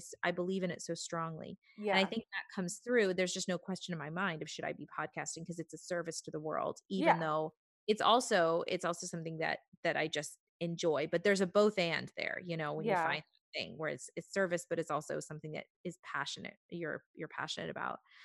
But um yeah, that's kind of it's all pointed towards being towards being a gift, which I think is really important because like I would pursue what I wanted to do and I would just be more like, okay, God, um, if you don't want me to do this, you can stop me with a lightning bolt, but I'm just gonna do what I want to do. And that was my prayer life mm-hmm. for many, many years. yeah so that's it's kind of um and then i think once i had once i had that encounter with christ's heart and i started to understand okay my purpose is not just to get this many followers or to be you know famous on broadway or whatever okay mm-hmm. well what am i doing what actually will make you know me fulfilled and i would yeah. say like in my life as a mom i don't feel fulfilled sometimes yeah but feeling different be feeling fulfilled and being fulfilled are two different things sometimes yes. I think. and hmm i will say that as your kids get older you're going to see those moments of feeling fulfilled more because yes i that's good to know yes and is. i love them now i adore oh, them yeah obviously but, i mean know, obviously but it's obviously. it's difficult because it's it's like you're in this battlefield you know and you yeah. don't see the end and mm-hmm. all the mm-hmm. days seem so long and it's you know, someone's screaming and someone's poopy and it's just like all this stuff. Mm-hmm. But you're going to have those glimpses of realizing that um, you're called to assist in the creation of saints. And you're going to look over, and those little saints are going to be praying over each other or um, yeah. asking. Like, my mm-hmm. friend's daughter is turning nine, I think, maybe tomorrow. And um, she asked her, I'm going to read you the text because she said, um, she said, okay. I asked Genevieve so what she wanted to do for her special for her birthday tomorrow. She said, I want to go to Mass and Adoration and maybe say a rosary as a family together. Oh. I mean, that's beautiful. If that's like, and then to think to yourself, like, I'm raising souls. Like, you know what I mean? And I think yes. that realization to me makes me pause for a second and like you know, when I look over and like the babies will sit, like mm-hmm. one of them, one of them sat in my husband's lap for prayers tonight, and then the other one sat in her lap, and it was like the most precious thing. But they were trying to like pray with each other, and it was so sweet. And then mm-hmm. I'm like rushing around. I'm like, I, I was cutting people's hair, so we had hair all over the bathroom, and I was like, oh my gosh, it's seven fifty! Like I have to jump in the shower of hair all over me, like running around. And so I told the kids, I'm like, I can't because my daughter wants me to say like she recites how many prayers she wants. Like you have to say one Hail Mary one angel of God. Like she tells me all the prayers I have to say. And so I was like, mm. Daddy will do it, you know? And um, but my husband's not Catholic. And so he's like, I I mean I kind of like, you know, I know a little, like I'll mm. try the angel of God, but I don't pray that one. And um, so she's mm. like, It's okay, mommy. So as I'm trying to connect with you, she's over here with her hand on me, saying the prayers for me, over me oh. to go to sleep instead of herself. And it was just like there's those little pockets of like yes, like yes. I am I'm doing God's will and like it yeah. feel good every day, but like yeah, there's there's these little tiny buds of fruit that I know that I'm planting these seeds that when their life does get hard, their mm-hmm. roots are mm-hmm. going to be really deep and the tree's going to yes. stay standing, you know. Yeah, um, and it's it's so worth it. It's it's almost uh the the older I get, the more I realize that the really hard things are the most worth it. Not unnecessary suffering that you take no. on like an abusive relationship. No, no, no, no. Some raising children. There's so much in that and yet it, it it's more worth it than anything else. Oh yeah. And and you have to yeah, yeah, I it's do like have those the, little moments too. Yes, mm-hmm. and watching your children you, like, sleep or or seeing when they, an, ambulance goes by and they always put up their hands to pray. And I they, know. They always want to pray for the lights people. anywhere, and I'm like, oh, that person was just getting their ticket, and so then Lane's like, oh, can we just pray that maybe they'll decide to make better choices when they drive or whatever? oh, like, that is so cute. Yes, it's so cute. Yes, we can pray yes. for that. Oh my That's gosh. so cute. Mine are uh, so little still that they think that every time the police pulls someone over, that they're pulling over a bad guy because oh, they latch on to like guns, punching, bad guy, and so they'll like very they'll like, just wait till you get pulled over. Bad guy. That's what I'm terrified of, Heather. So I got pulled over twice um, when my kids knew. So I got pulled over actually three times. Just kidding. Um, one time because in New York, I didn't know that you couldn't have your phone. Like you cannot hold a phone. oh, drive, they're very strict. Very, very strict. strict. Yes. So I get pulled over because I'm legit like talking to my friend, mm-hmm. and um, I was very largely pregnant and I got pulled over mm-hmm. and I literally I was on the defensive. I'm like, why are you pulling me over? Like I didn't do anything wrong. he's like, How long have you lived here? I'm like, almost two years. And he's like, How do you not know what the law is yet? You know, and so I was like, oh so he let me off because he was like, You're crazy. but he let me off. But it's funny because I actually pulled into St. Anthony's. That was the parking lot that he came to oh. me. I was like at St. Anthony's. I'm like, my bad, sorry. Another That's time hilarious. we were driving home from Syracuse and um because we went to the museum and I'm just cruising along like we're listening to an audiobook the kids are in the back and um the way I got out of that one is I was like look I had no clue I was doing almost 80 like there was nobody on the road I was just cruising you know mm, and um, they let you off on that one too yeah and you must be already, really good yeah well he called I refused to cry like I always own it I'm like I'm sorry officer like my you know and mm. he um he wrote me a ticket for the rosary hanging from my thing. he said that it was obstruction of view. And so I didn't oh. get an actual speeding ticket. I oh. had to pay a fifty dollar fine for obstructing my That's view. That's not bad. That's way no. less. And I was like, okay, but we're gonna leave that rosary there for the rest of forever. And then um, the last time they pulled me over was because I picked up my phone to look at the time at a stop sign, put it down, went through, you know, drove. I yeah. came to a complete stop, but it's because I picked my phone up and my son will not let that go. Like, how did they see you pick up your phone? He was across the street sitting in the Wendy's parking lot. He saw me pick up the phone and put it down. And he said, I can't verify oh. whether you were texting or driving, but you can't be holding a phone while, you, while the vehicle's like on a road or whatever. Oh, gosh. So I was like, oh man, but that's when they found out my minivan was stolen. Wait, what? Yeah. So it's a really long story. I actually did a podcast episode on it, but Okay. Are they ran because we were so close to Canada? They ran my VIN in the U.S. system and in the Canadian system when they went to run my registration, and it was stolen from Canada. So oh basically, oh we end up. So you bought it. We bought it, it legally in, in U.S. Yeah, okay. but it was oh stolen in Canada. oh my gosh! Like insurance taken out on it, stolen in Canada, driven over the border down to Alabama, bought in an auction in Alabama by the people that were at our um, dealership in New York, and we bought bought it in Ogdensburg, not Ogdensburg. Um, oh my gosh, Oswego is where we bought the minivan. Oh, that's so funny. I was I lived an hour from there. Yeah, so we um, yeah, and so we were like so three random. three weeks from moving down to Louisiana, and we were like, you guys have to figure this out. And Canada's like, give us the van back. And we're like, no, no, no, we bought it legally. Like we spent months looking for this thing. We have to move yeah. to, to Louisiana, whatever. But they ended up. It was by the time all was said and done, and they were assuming it was insurance fraud, um, when we started the investigation, it was oh still gosh. in the statute of limitations. But when the investigation oh. was over, they were like, the statute of limitations expired three days ago, so we'll just wipe, wipe the VIN. So they did. Oh my so, gosh! Because I was like, what happens if we have to move to Ger- Germany or something, and we're on this like international radar for stealing a car? Whoa! yeah. So the cop was like, "Look, don't pick up your phone anymore. Um, but your car's stolen."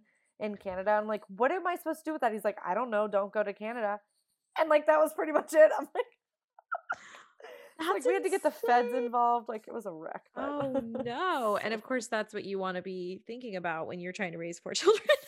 that's what you have time for. Absolutely. And we had a trip to, to Canada planned to go to Montreal that weekend, so we had to take oh, a different oh, car. no! Oh, that is such a mess. It wow, was, was really that's really funny. That reminds me in a very random, different way about there was a, a convict named Chris Woods who had escaped from prison or something like that. I don't know what his story. There was a guy named Chris Woods on my one of my national tours, which was the Wizard of Oz. And he played the mayor of Munchkinland, and I was played his wife, the mayoress of Munchkinland. So we're border crossing into Canada, and we're sitting on the bus, and it's like an hour goes by, and we're like, "Where? Like, why are we just sitting here?" And like two hours go by, and we're like, we have no idea what's happening.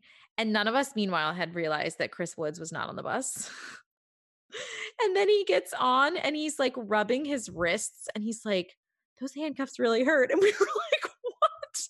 Oh my god! They arrested him at the border. His name because his name was Chris Woods, and they had to like verify that he was not that Chris Woods, which they should have known by looking at his social security number. But yeah, it was it was really oh funny. Oh gosh, so we were almost late for the show that day. They had to kind of hold, I think they had to hold the curtain for us because we actually got to the theater. We didn't have time to do like the sound check and everything.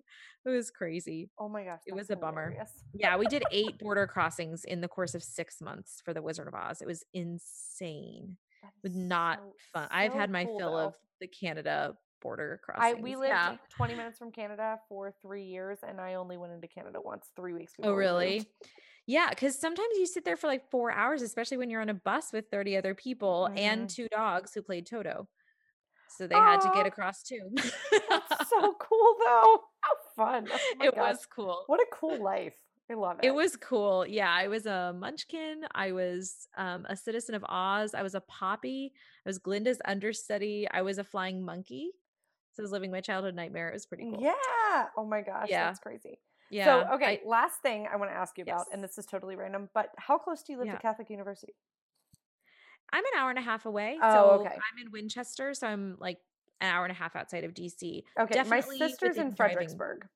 Oh, yes. Okay. Yeah, she yeah, I works at uncle Mary there. Washington, University of Mary Washington. Um, oh, cool. yeah. That's so cool. Well, when you come see her, if you ever do, you Yes! should you and I should hang out in heck real yeah. Are life. you near Haymarket too? I'm not far. I'm maybe a half an hour. Okay, one of my half very best minutes. friends from um like middle school and high school is in Haymarket. She lives in Haymarket. So I um, think it's half an hour to 40 actually. minutes because I think of everything in relation to Manassas, which is where my parents live. Oh, but I am nice that you're to- closer to them now. Yes, I'm an hour. So I think of everything from Manassas. I'm actually not even exactly sure how far Haymarket is from Winchester, but I think it's about 40 minutes. Okay. Because I met someone there, someone yesterday who was from Haymarket, and I'm pretty sure that it was like 40 minutes from where we were. Okay. Yeah, Um, Yeah, it's all the Northern Virginia area. It's like the traffic makes everything so much worse. Oh, But in yeah. reality, it's not that far from No, everything. it's really not that far, but the traffic's so bad because we would have Yeah. to. My in-laws live live in Hampton, Virginia. yes. So that's a couple when we go between my parents outside, you know, in Latrobe, and then um, there, it's like we always got to go around DC, and it's terrible. That's a t- yes, horrible, especially if it's rush hour. You do not want to be around. Oh yeah, DC. we would plan it perfectly. We would go at ten thirty. If we get, get through the DC area at Yes. ten thirty in the morning, it was like gold. Um, yes, yeah, that's the only time it slows down, and then maybe like two o'clock in the afternoon for a minute, two to three. yeah. There was one other thing I wanted to offer on discernment about how do you know the how do you know question. I yeah. just wanted to share one more quick thing for Bailey. This is for Bailey. You maybe want to edit this and put it this earlier in the episode so Okay. that she'll hear it.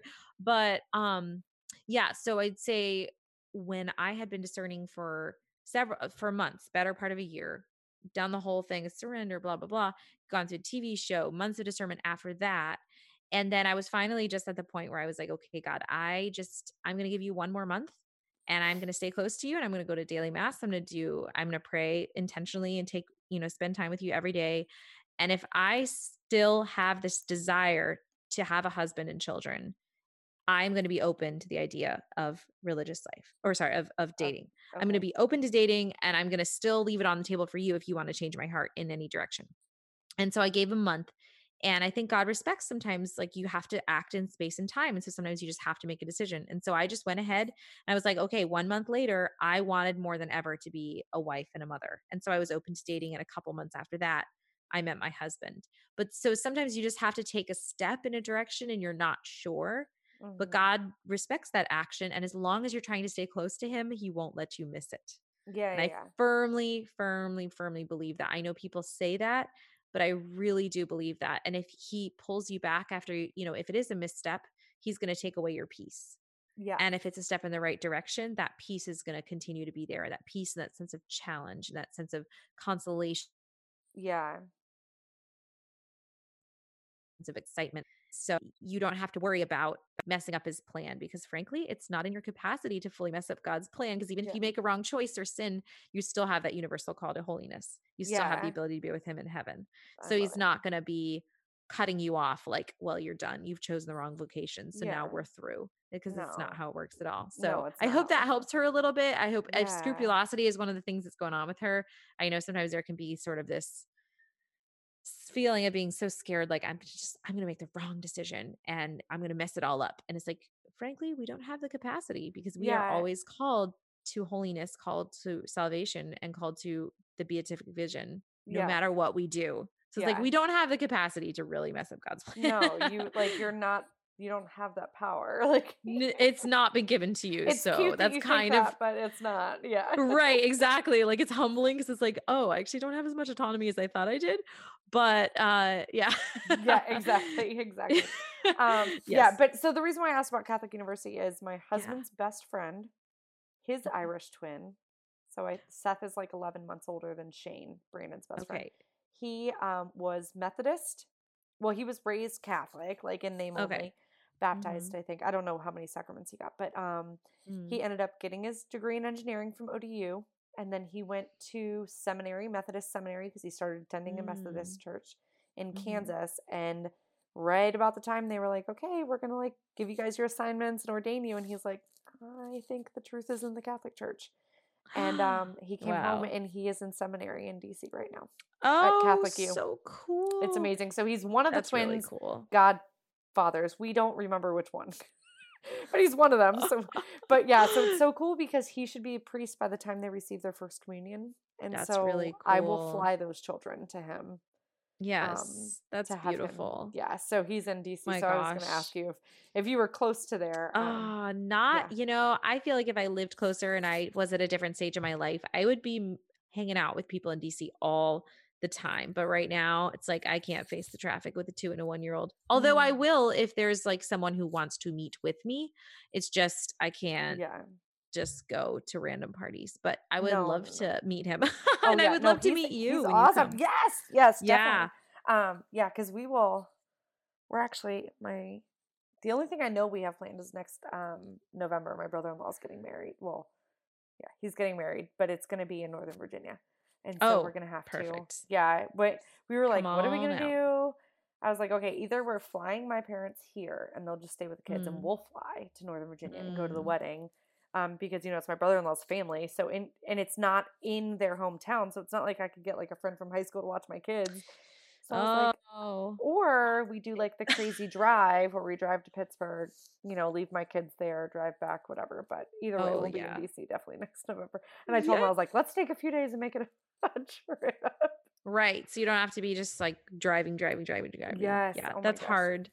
Yeah. And cool. then in 2021, we've already talked about it. Um, we're going to go to France and Italy for our 10 year anniversary. And yes. um, I, I was like, but we have to go to Lourdes and we have to go to the Vatican. And he was like, okay, but I also want it to be a vacation, not just a trip, you know, like where you're doing yeah. things every single day. And so I was like, okay, so I think we're going to spend like two or three weeks over there. And I'm so excited. That's amazing. Sans children? Oh, yeah. Without children? No kids. Oh. Oh, I speak French, girl. Brilliant. I got you. Yes.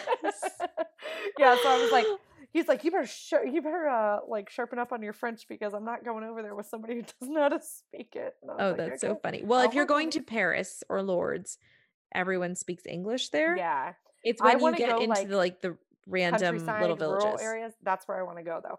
I was like, yes. I want to go to Lourdes, and then I want to go to like maybe Marseille or something.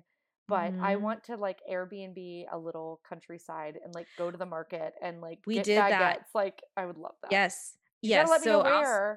Um, I will let you know Alsace Lorraine is a beautiful region, and you yeah. can bike the wine route in France. And there were almost no Americans. People assumed that we were German because we're both like blonde haired. Yeah. So they thought we were something that people would ask us, they would speak to us in German because there was no one there who spoke English for the most part. Yeah. Very rare. So if you speak French and you are up for handling like maps that are drawn by hand and, or like not drawn by hand but like maps that are like you have to hold in your hand yes. um and renting bikes and like biking at, to wineries and that kind of thing that is that's a good it's the eastern region of okay. so okay so close to italy. close so i recommend that. Awesome okay. Not far from italy yeah it's it's it, you'd have to go a little ways but yeah yeah yeah, yeah. close okay. close yeah. Cool. Yeah. Oh yay. I'm so glad we finally got to talk. This took forever. Yes. But yeah, I know. We did it. Great. it only took us seven months or whatever. Yeah, you know. We're, we got it. We yeah. got there. This hey, like everything. It eventually happened. So yeah, I'm just thankful. yeah. Right. It's like as long as we talk at some point this side of heaven, we're good. Then we're good. Yeah. And then we can chat all we want that, that side of heaven when we when we both get that halo. exactly. You got it, girl. oh, okay. All right. You have a good night. I'm gonna go meal Thank plan. You because we have perfect. oh, love it. Oh my gosh, it's this has been like a two hour conversation. This is gonna be epic. I'm gonna.